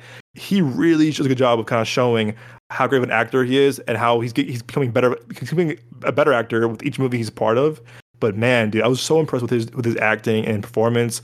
Again, there's so much range in this movie he shows where I was like, wow, they casted him perfectly. This is his movie. I think I would watch anything he's in, but I think with sci-fi, he kind of found his calling. I think with Tenet and now this, where I, I wouldn't mind seeing him more sci-fi, seeing him in more sci-fi movies whenever, hmm. because he really knows how to like this great bring this really um, human emotional element to this performance, which I was like really floored by. Um, again, for a PG thirteen movie, it's pretty brutal at times. I'm not gonna lie, it's pretty dark. I was like, damn, they're showing this. I was like, all right, good for them, but good, good for them. But the rate the rating didn't bother, the rating didn't, the rating did not bother me whatsoever. But like it's it's pretty dark for what they were going for. Um, I also too the supporting cast from Ken Watanabe, um, oh my goodness, uh, Gemma Chan, um, the boy playing uh, the boy sorry, excuse me, oof, uh, the girl playing uh, Alfie. Really great acting across the board. Uh, for Allison Janney too, who I like a lot. Um, the acting in this is really, really great because you can tell that this is another paycheck for them. This, they they wanting to do they want to do this, and everyone's so different in their characters. You can tell like, okay, she's bringing this, he's bringing this, I'm this, I'm I'm here, and I love that there's a distinction between who they're playing because you know when you see a lot of sci-fi movies, a lot of people kind of kind of play the same or kind of play too similar. Each Mhm. character has a, has a distinction of like who they are, what we're doing, what I'm bringing to the table, who my character is. I thought like it great direction from Gareth Edwards, but every actor, including the, the girl playing the young the young girl playing Alfie, they're really showing like, hey, this is who I, I believe I'm this character. Look at my performance. I I'm, I'm invested in this, and to me as a viewer, I was invested with their story and their characters because I was like, wow, they're they're really committing to this. How, again, hey, bring us up again, by Expendables four. I didn't give a fuck anyone because they were they were kind of just like, yep, it is what it is. Another, it's another movie for us. But when you see an actor or an actress really invested to like who they're playing, it makes it more believable. It makes it more kind of like uh, capturing, if you if you ask me. Um, but that, again, I, I can talk about this movie for all for longer and longer, but that's all my good. The cons though, there was some cons unfortunately. The cons I will say though, when there was humor, and there's humor here and there, it don't really work. And even even in my small audience, no one really laughed at the jokes. And I, I kind of like Mm. maybe ch- chuckled maybe once or twice, but like it wasn't like oh, okay. The humor kind of felt a little crowbarred in, unfortunately. So I was like, I was like, okay, there's like there's a cute moments, but like I- think when there was there's when there's humor, the humor does not work. I think it's kind of like it's kind of like poorly poorly placed or poorly timed. You're like, okay, if you committed to like a sci-fi movie, commit to it, commit to like this, because again, you want to have jokes. I get it, but I don't know. I feel like it kind of took away some important scenes or like kind of like the intensity of the scenes when they kind of threw in a joke. Where I was like, Yeah. okay, this could have been cut out a little bit. Yeah, Um, you, you you didn't need to do that. Yeah, yes. It's like this. Why was this even in the first place? This could have been cut. This could have been cut on the on the cutting room floor.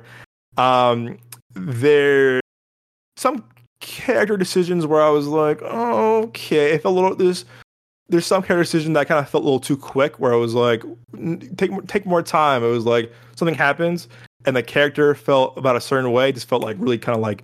Wow, that was a quick 180. Like you changed really quickly how you Uh-huh. felt about this. Where I was like, okay, let's I, take more time on that, or maybe develop that even develop that even longer because it would think it was kind of a little rushed when it came to character decisions in certain in small certain parts. Um, Okay. I do think that there are some there's some like again I think you how you and I are about movies too. We love about mythology, the world Yes. building, you know, the story building. How you how, how does this world how do you how are you gonna capture us? How are you gonna like, you know, bring us in? I think they do a great job with that for sure. But there are things that were brought up that are really crucial to the plot where I was like, ooh, are they gonna explore this? And they don't. And I was like, ah, oh, I was giving y'all so much points for this.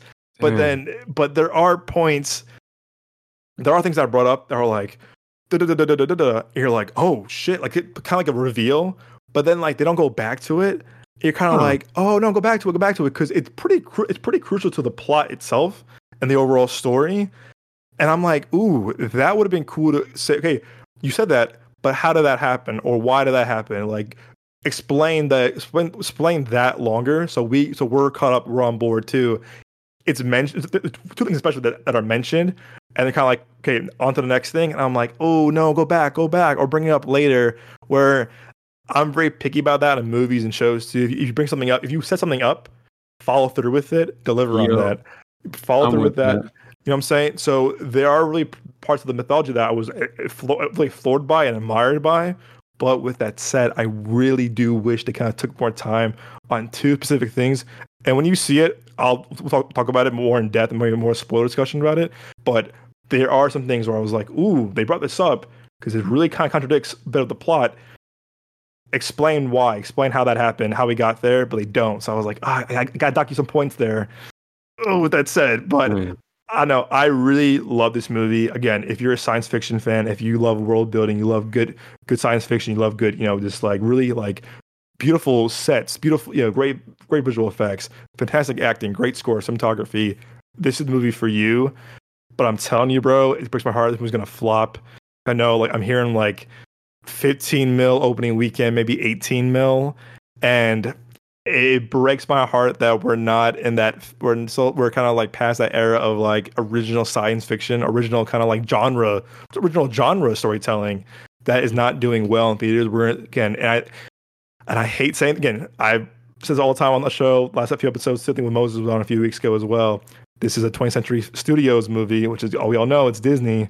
Um, it, it, breaks my heart, dude. You know why? Because they're gonna see this movie. They're gonna be like, "Oh, it flopped oh well, we're putting it back on Hulu. Hulu movies from now from now on. We're we're, we're gonna do more original stuff on Hulu. And I'm just yeah. like, oh, and I'm just like, we were. I'm hoping it does well. I'm re- or has great legs, like great like domestic or great international numbers. But I know that this movie's not well. Disney's gonna be like, well, we tried. We're gonna invest more stuff on Hulu and not theatrical anymore, except for you know Disney and Marvel or, or Pixar. I'm just like, you guys are killing me with that. So it breaks my heart saying that because again, I love. But again, if you lose more listeners to anyone, see this movie in, theaters. I don't care if it's opening weekend or not. See it before it leaves because if you like original storytelling, you like genre movies, you like science fiction, you like good acting, you like John David Washington, you like stuff like stuff, stuff like inspired by Star Wars, stuff, stuff inspired like you know by James Cameron. This is the movie for you, and it's very important for all of us to support original filmmaking, original storytelling, so we get more like this and great talent like John David Washington doing more projects like this, and we're getting more projects that kind of like question us and kind of like bring up stuff about AI and you kind of like escape. You know, it's, an escape movies like this. Again, I loved it. I'm giving it a really solid ooh, solid eight point five to a nine out of ten. Because wow, okay. it's my top three of the year right now, man. I think by my top five at when the year ends, I just I just felt so happy seeing an original movie like this with this scope on the big screen again that wasn't an IP or a franchise. And call me, you know, call me like, oh, it's crazy, whatever. But I really did have a good time watching this movie on the big screen, despite no one being there, despite no one being there, despite like you know the lack of interest from the audience. I just felt really invested into this movie as a science fiction fan, as a sci- as a genre fan.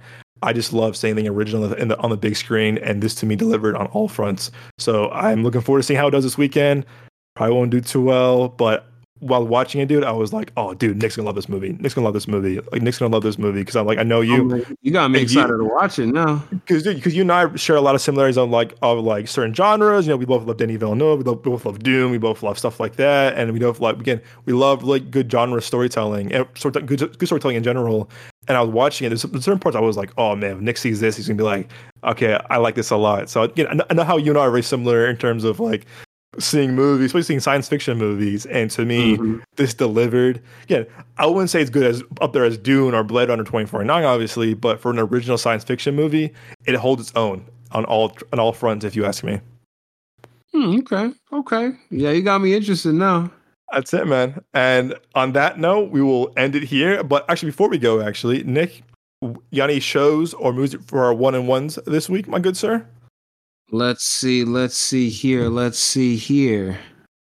One on one. Okay.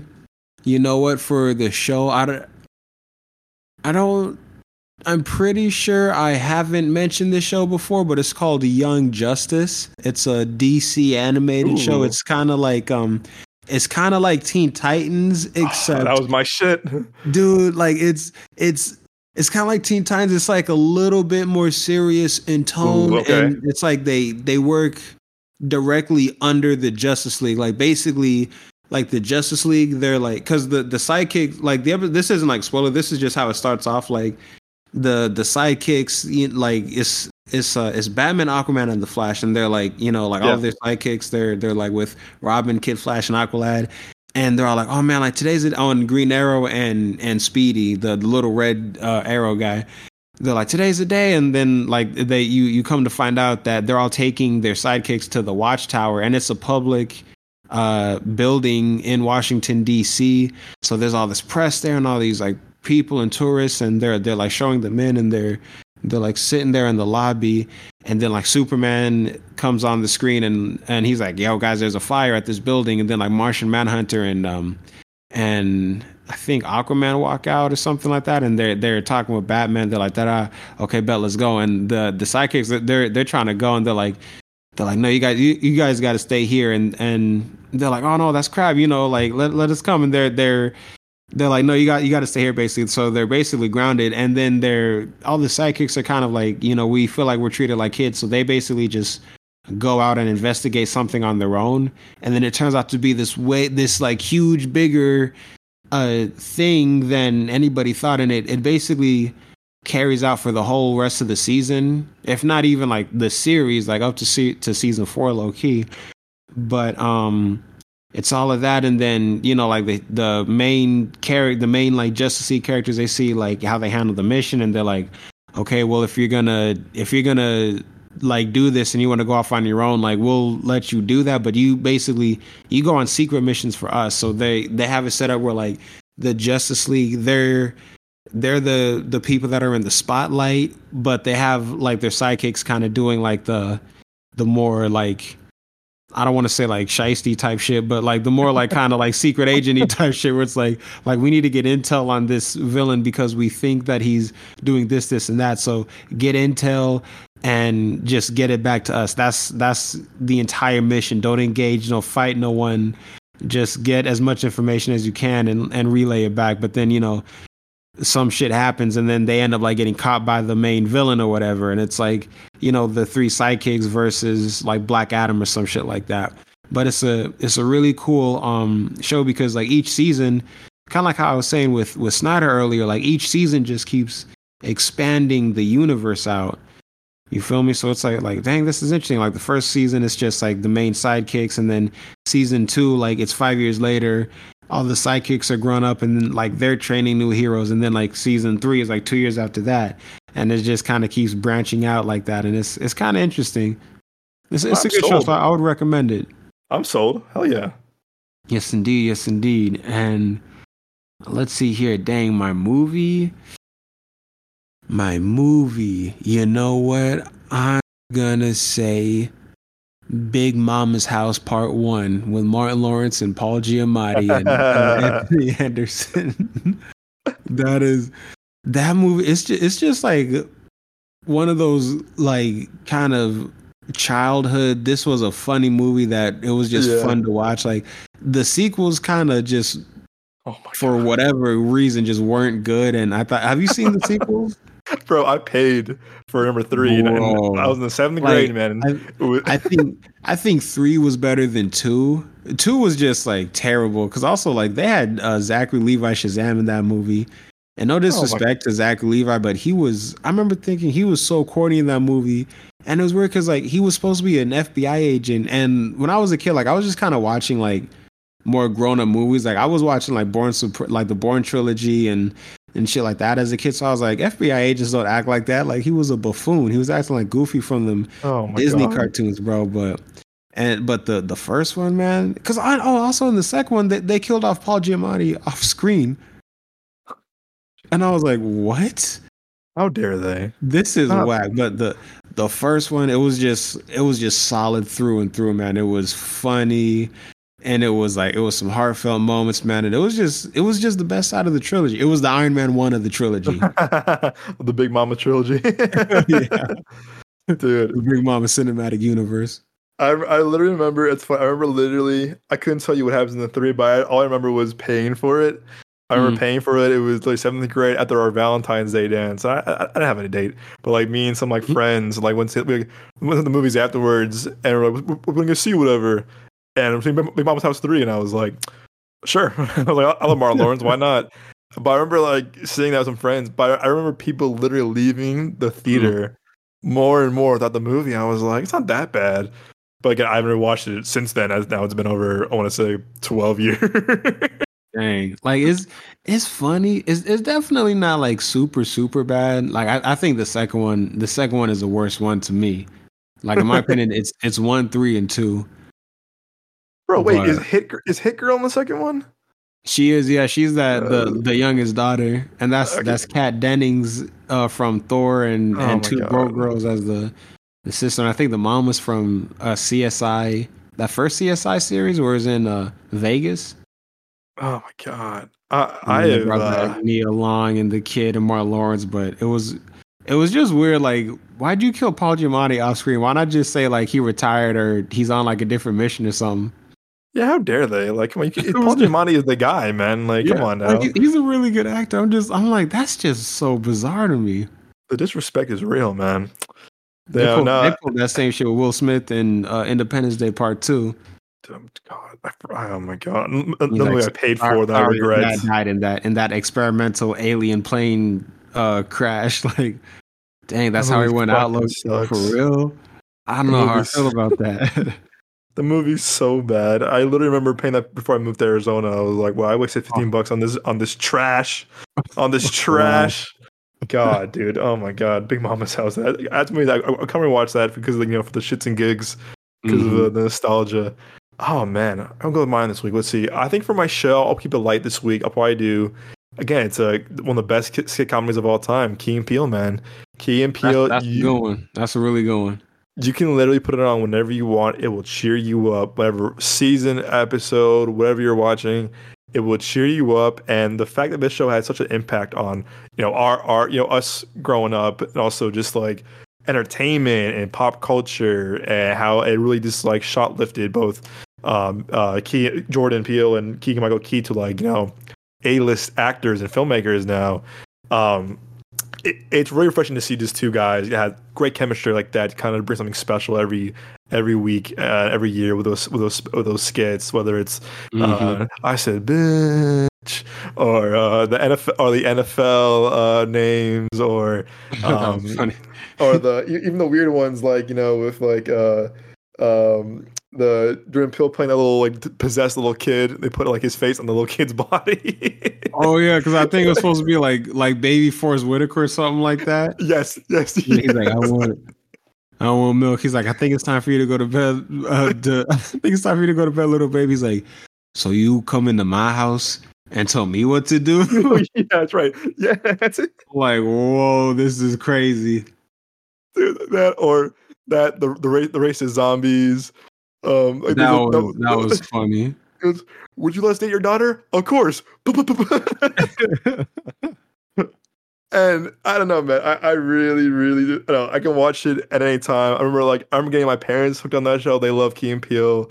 So just like I know, it's a show that makes me really feel ha- feel happy and feel good. Like I'm having a bad day or whatever. You put on a skit on YouTube. We watch the watch the show on whatever Netflix or Hulu. It just it'll cheer you up because you know those, those two act- there's they're two comedic geniuses. They're both geniuses in their own terms of like actors and writers and you know uh, you know performers. So I, that show to me mean, means a lot to me, and it was just a big part of like you know, why I wanted to go, why I want to study comedy and stuff like that. Why I love Jordan Peele's movies. Why I love Keegan Michael Key as like an actor. So Mm-hmm. one of the best shows ever. Uh, and then for movie, I mentioned this in my review for the creator. I'm gonna do Ad Astra. Have you seen Ad? Have you seen this movie before? No, it's it's on my list though, but I heard it's pretty good. Uh, you know, this is this is a movie that came out. I remember we were seniors in college, and I I'm guilty of this for sure. Where like, oh, that looked really cool, and I, I don't know why I didn't go see it on, in theaters. We we lived by a movie theater in college, by the AMC, whatever. So I was like, yeah, I'll, I'll I'll go see it eventually, whatever. And that to me, it was that Doctor Sleep and a few other movies too that I missed out on. That I'm like, I'll watch it, whatever. Then I did watch it. I'm like, fuck, these movies are great. Why didn't see this in theaters? I, I'm kind of kicking myself for not seeing this on the big screen. And Ad Astra was one that I remember coming out. It was like right after it was like we started college, about started senior year of college, and it was like post um him playing Cliff Booth. It was Tarantino, and uh, Brad you know Brad Pitt has two movies coming out, one on Hollywood and you know uh, Astra. I was like, okay, cool. But I remember Ad Astra came out, critics loved it, but audiences hated it, and I was like, Mm. ooh no, and I was like. Ooh, is that, is that a good sign? Is that a bad sign? I, I kind of like divisive stuff sometimes. I kind of like a little, you know, a little spicy, a little divisive. Um, and I was like, wow, the critic score on this is like amazing. This is like this is this is great. Like uh, awesome. And then you see that you see the you see the audience score. It's like, yeah, it's literally half half and half. Eighty three critics, forty percent uh, audience. And I was like, whoa. I'm like, that's a big. That's, that's some like Last Jedi shit. I'm like, whoa, this is crazy. Um, so again, I remember watching it during during COVID. I watched it on HBO Max. I'm like, all right, watch how it is. I loved it. I'm like, wow, because it was again, it's a, it's an original. I believe it's an original science fiction movie as well. Brad Pitt has a great performance. The cinematography is phenomenal. It's Hoytman Hoytema who did, you know, always almost of Christopher Nolan movies recently, as well as uh, he did um, Nope with Jordan Peele. Um, and I was like, I don't know, I like this movie a lot. I mean, yes, there's some things that are kind of like definitely like que- questionable, like you know, in terms of like, hey, you're in space, whatever. But Yeah. I, I love the world building. I love the I love the, the story that they fo- that follows Brad Pitt and how like what his journey is to find his dad that's been gone for years in space. To me, it, it worked for me. It really did. But man, people, viewers, audiences were like really harsh in this movie, and I was like, I don't think it was that bad. But like I said, there's questionable stuff. It's science fiction. You kind of like, you know, it's it, we're doing science fiction. You kind of like can't really believe everything that's like on screen, obviously. But with that said, it's still a really great science fiction, very kind of thought provoking movie. Kind of, again, a great space adventure. So I- Mhm. I personally love it. It was one of my favorite movies of like of the, of the year, I think, or honorable mention for sure. Super underrated. Great cast, great story, great direction, great cinematography, good score. Um, yeah, I like it a lot. It's it's on. I think it's on HBO. No, it's on. It's on. I think it's on Hulu. But I have a digital code that I, I, I, I can lend you if you want to watch it because I think it's a really good movie. I think it's a really good science fiction, like original, like sci-fi movie. Again, this is also a Fox movie before Disney bought Fox, so it was like one of the last few left before Disney kind of changed everything when it comes to the theatrical stuff. But I don't. I I loved it. Good movie. So that's my movie of the week, which is Ad Astra. Man, I got to watch it now. You, I, I got to check it out now, player. I think you're gonna dig it, dude. But I'm telling you, I think you're gonna dig the creator a lot. Like I truly, truly think you're gonna create a lot. I think it's up your alley. I think you're gonna love the world building, the mythology, and we're all John David Washington fans too. And he kills it, man. Okay. He fucking kills it. Yeah, I definitely want to see it. But actually, you know what? Speaking of speaking of Brad Pitt, this is this is kind of tangential. Speaking course. of, Brad Pitt, and uh, uh, I believe David Ayer had come up earlier. What what about Brad Pitt as Captain America in a movie directed by David Ayer? But it, it's like a modern. It takes place in modern times, but it and it it's in like the overall like uh it's in the Marvel Cinematic Universe. Okay, two things. Yes, because how well he, how well David Ayer managed World War II in Fury. Absolutely. Mm-hmm.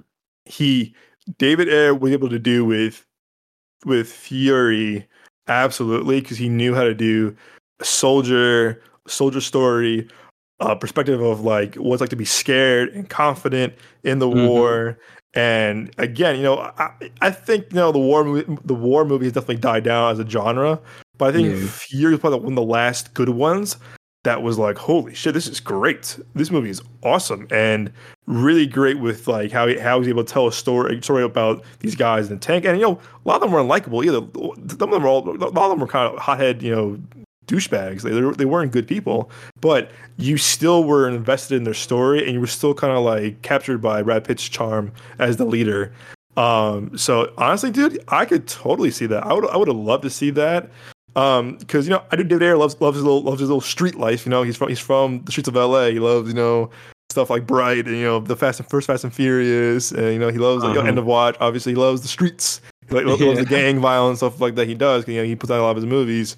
But what David Ayer does really well he knows how to he knows how to make a movie about certain per, certain certain certain people or certain person and you can root for them despite who they are whether it's a cop like in Bright with Will Smith whether it's two LAPD guys in End of Watch whether it's Mhm. um you know um the guys in Fury the ten guys in Fury again and he's really good at doing stuff that like you can root for yes they're not all winners unfortunately but you can definitely know he, know he knows how to direct really good performances and capture like um the hero aspect of certain stories whether no matter what it is, no matter what it is he, he knows how to capture heroic he knows how to capture really kind of like oh i can do this i, I, I can get this out of my out of my performer because it's, it's that really kind of like dive deep into this shit. We're, we're, we're going to explore all our traumas and our back and our backgrounds and who we are Mhm. as characters and that's why i think i still love see hashtag release the Ayer cut.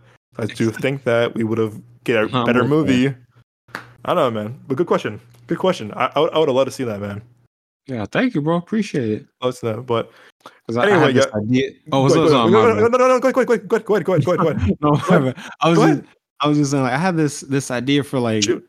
If like for like a rebooted like Marvel universe, like, what if it like it basically starts off like with an Avengers movie, and it's more grounded like the like the Ultimates comics, and it's like Captain Ooh. America is the director of Shield, but like he's still like kind of like semi active in the field and everything like that, and like you know played by Brad Pitt, and he's kind of like older, a little bit more like grizzled, like he's like you know like in his fifties or something like that and like it's like this this ain't your this ain't your grandpa's avengers. Like you find out that like for his um his origin story when they said we injected him with the super soldier serum and then it turned him all big and strong in the movie you find out the reality of what happened is that it wasn't just one magic serum. It was Mm. multiple serums over the course of a few months. And like it was a very painful process for him to go through and because it was basically just super advanced steroids because it's within the span of a few like maybe a week and a half two weeks he went from the scrawny steve rogers to like to this big you know muscular uh brad yeah. pitt But- yeah, exactly. But it's like, they, you know, it only took him a couple of weeks to to get to that point because like this was some seriously out there steroid advanced human growth hormone super soldier serum type type stuff. He's on the juice. And- exactly. Yeah, and it's like because of that, like he's still kind of um, you know, it's like it it um his his body's enhanced and you know he's he's peak performance and everything like that, but it was painful during the process and it was painful for months if not years afterwards because his body had to it was like trying to constantly always uh, just adapt to growing you know like 20 pounds of muscle so fast and you know like growing a foot taller so fast and just kind of like it just took his body a long time to to adapt. So then he had to get on even more medication to deal with like the pain and stuff like that and like da da da Oh, da da. and you get kind of like hints that he's maybe still dealing with it a little bit at, um, in modern day, and also like you know because he was a war vet, like he's having like nightmares all the time, and like you see him kind of like in his personal life, he doesn't really have one because it's like everybody I know is like either dead or you know retired or whatever. So like he basically just kind of is always like training for the next mission, and he passes his time by by going on just kind of smaller missions Yeah.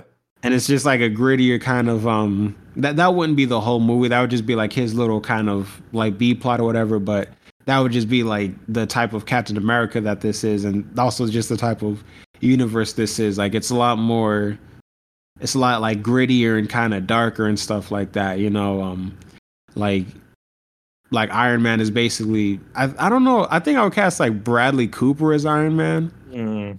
um and he's kind of like he's still like super smart but he's kind of like a, a drunk and stuff like that but he eventually becomes director of shield or whatever and then like you got like hugh dancy from hannibal as bruce banner and he seems like he's always in a bad mood like he's always angry but you find out it's not that he's always angry it's that he's he has to constantly hold the hulk back because like as the years go on like the hulk's like hold over him has just gotten like stronger stronger and stronger so it's like he seems like he's angry and he seems pissed off, but it's just like no, because he's not really upset. It's just I'm actively trying to hold back this this Hulk persona. I'm trying to keep him from coming out like all the time, and it's hard for me to like focus on anything, and it's hard for me to to like sleep. Like he has bags under his eyes. He just looks tired all the time, and it's just, it's just like one of those types of things. I'm like, what if they just kind of went like a little bit darker with everything, you know? But yeah, would be so- cool. That would be you, cool. Another tangent cool. on my part. No, no, yeah, no, no, dude. Again, dude, these tangents are million dollars idea, million dollar ideas. Don't forget that. These Thank are million dollar ideas. These are these are expensive tangents that we want to that get made. Again, financiers, call us up. We got you. Nick is right here. We got you. Nick is right here for you guys. We're here. Got you. We're here. We're, we're here. Um, no, dude, I like that a lot because I feel like it's. I, I don't know, man. If, if you're gonna if you're gonna reboot if you're gonna reboot if you're gonna reboot something like that, I, would- I want something like that where like it just like it kind of like it takes what we know but like changes it like that, or Mhm. like or, yeah, I feel like seeing an old Captain America, not like the Joe Biden ass one that we had, and, and, He's like, And so- no, and so- don't think I will. I'm like, dang, for real. that was that that had him model after Joe Biden, our our president. Um, but no, I would love to see something like that where it's like, yeah, it's catching up to him, kind of like how Logan was, where the adamantium was like killing him. The thing that's the thing that made, made his power is killing him inside, and I think that's really kind of cool to explore that and explore that, explore what he's going through, the trauma, the PTSD of like that, because you know he he you know, he had a he had a little PTSD a little bit in the first little in the first Avengers little snippet of it, like oh like I'm out of the ice, whatever, blah blah blah. He's punching that punching the shit out of that punching bag, but like exploring the trauma of that can really Mhm. open up like oh what about this, what about that, like hey like this, and again playing Brad Pitt, who's getting older too, like playing something like that. Like again, he he's played the army guy before in Fury, or even in Glorious Bastards. You know, he's played the army guy before. Where it, it, would- it, Fury's what made ahead. me like think like, oh dang, I could see him as Captain America. Would have been cool. That, that would have been really Yeah. cool. That would have been that honestly, like if they were gonna do like an age, like an older Captain America, that would be cool because Brad Pitt would be really again. He's still he's still in very good shape. He still Uh-huh. has the acting chops. He can he can he can pull off the performance too. To be like, oh okay, I can do this. Damn, Nick, these fucking ideas, man, are genius. Thank you, bro. Genius, my guy. You know what? Fuck it. I'll say um uh Jon Bernthal is Wolverine in this universe. Oh, yeah. Bernthal, man. Don't Bernthal also again. Idris Elba as as Nick Fury in this universe. Yeah, dude, not not as Heimdall. They, they fucking did his ass dirty. They did, man. Oh my, I, I felt so bad for him in the end credit scene of um Love and Thunder. I was like, Bruh. first off, them dreads, atrocious. Dude. Oh my Oh god. my god, I still I still forget about Love and Thunder that ever existed. oh my god, movie, I can't believe they did that, bro.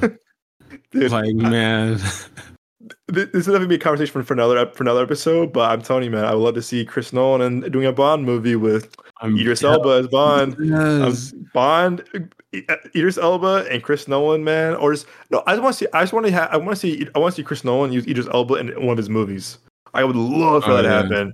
I would love that would be two proper gentlemen, British gents working together. I want to see something really cool between Chris Nolan and Idris Elba. That would be a match made in heaven too. Oh, if it's Bond, fuck yes. next level. Oh, You know what? If Nolan wanted to make a John Stewart Green Lantern movie, that would be pretty dope. Oh, dude, I know, man.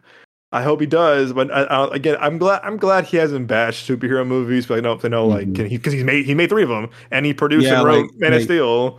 yeah, like you kind of like You made it what it is today in a way. You know what I'm saying? Yeah, you can't you can't say shit. You, so kind of started this all. you can't say shit. But that'll be conversation Mm-hmm. for, for for another episode. But anyway, my boy, before we before we log off, where can our viewers find you at home? You could find me on YouTube at Dawning Vision. That's capital D and a capital V. And on Instagram, all lowercase, all one word at Dawning Vision. And you can find me anywhere that they have podcasts. And I'll make sure I have your I have your short film in our link tree. If you hear a link tree in our in our website or our um, our bio or Instagram, you'll see Nick's short film. Oh, sorry, Nick's award-winning short film. My apologies, sir. Oh, Uh, award-winning short film and Moses short film, also award-winning short film. But also, I'll have a link to. I'll, I'll add a link to you and uh, your Dawning Visions podcast as well, so they can listen as well. Because I know you have a YouTube, you, you have the channel on YouTube as well as you know Spotify, Apple Podcast, stuff like that. But I'll make sure to have that on our link tree for our listeners as well. Sir, thank you, man. I appreciate man. you. As always, guys, you can find me at on Instagram at the Young Jones. Um, I'm also on Twitter or what's it called X now. Um, yeah, Oh, so man. still, still over that. Um, at Capri underscore Sun, uh, S O N. I'm doing kind of like my little quick data theory, little quick tweets on that. Um, but also you find the show um, on Instagram page, our Instagram page at Midway Avenue Productions, as well as our YouTube page, YouTube.com backslash Midway Avenue Productions, and our TikTok page also at Midway Avenue Productions, where you can see me and Nick's lovely faces when we're doing our out of theater reactions, as, as well as I mentioned before in the beginning of the show. I'm doing more clips of our of our longer podcast and more kind of like mid reactions, stuff like that, and what we're watching. So follow us on there. As always, guys, thank you so much for joining us. Hope you enjoy the show. Next week, we have a really cool, cool, cool sneak peek. Uh, me and Nick will be going to see The Exorcist on Tuesday, the brand new one. Um, Exorcist Believer, ooh, spooky season is, is above, above us, but we will be seeing scary, that. scary. We'll be seeing that on Tuesday. Actually, actually, Nick, believe it or not, I have never seen the original Exorcist before. Yo, what? You gotta I- I'll watch, watch it. it before you gotta, Tuesday, You gotta watch it, man. You gotta I'll at watch least watch at least watch the first one for sure, and then Okay. the third one. The third one, definitely the third one. I haven't seen the Okay. second one though. Okay, uh, I'm into my list. They're, okay, they're all on HBO Max. I will watch the. Uh, the I've watched the first one before. We see the, the screening on Tuesday. Um, so they'll, they'll excite you guys for spooky season that Nick and I will be seeing. Actually, just Yeah, Believer next week. But as always, guys, thanks so much for joining us. Hope you enjoyed the show. Have a great weekend, and as always, we'll see you at the movies. Peace.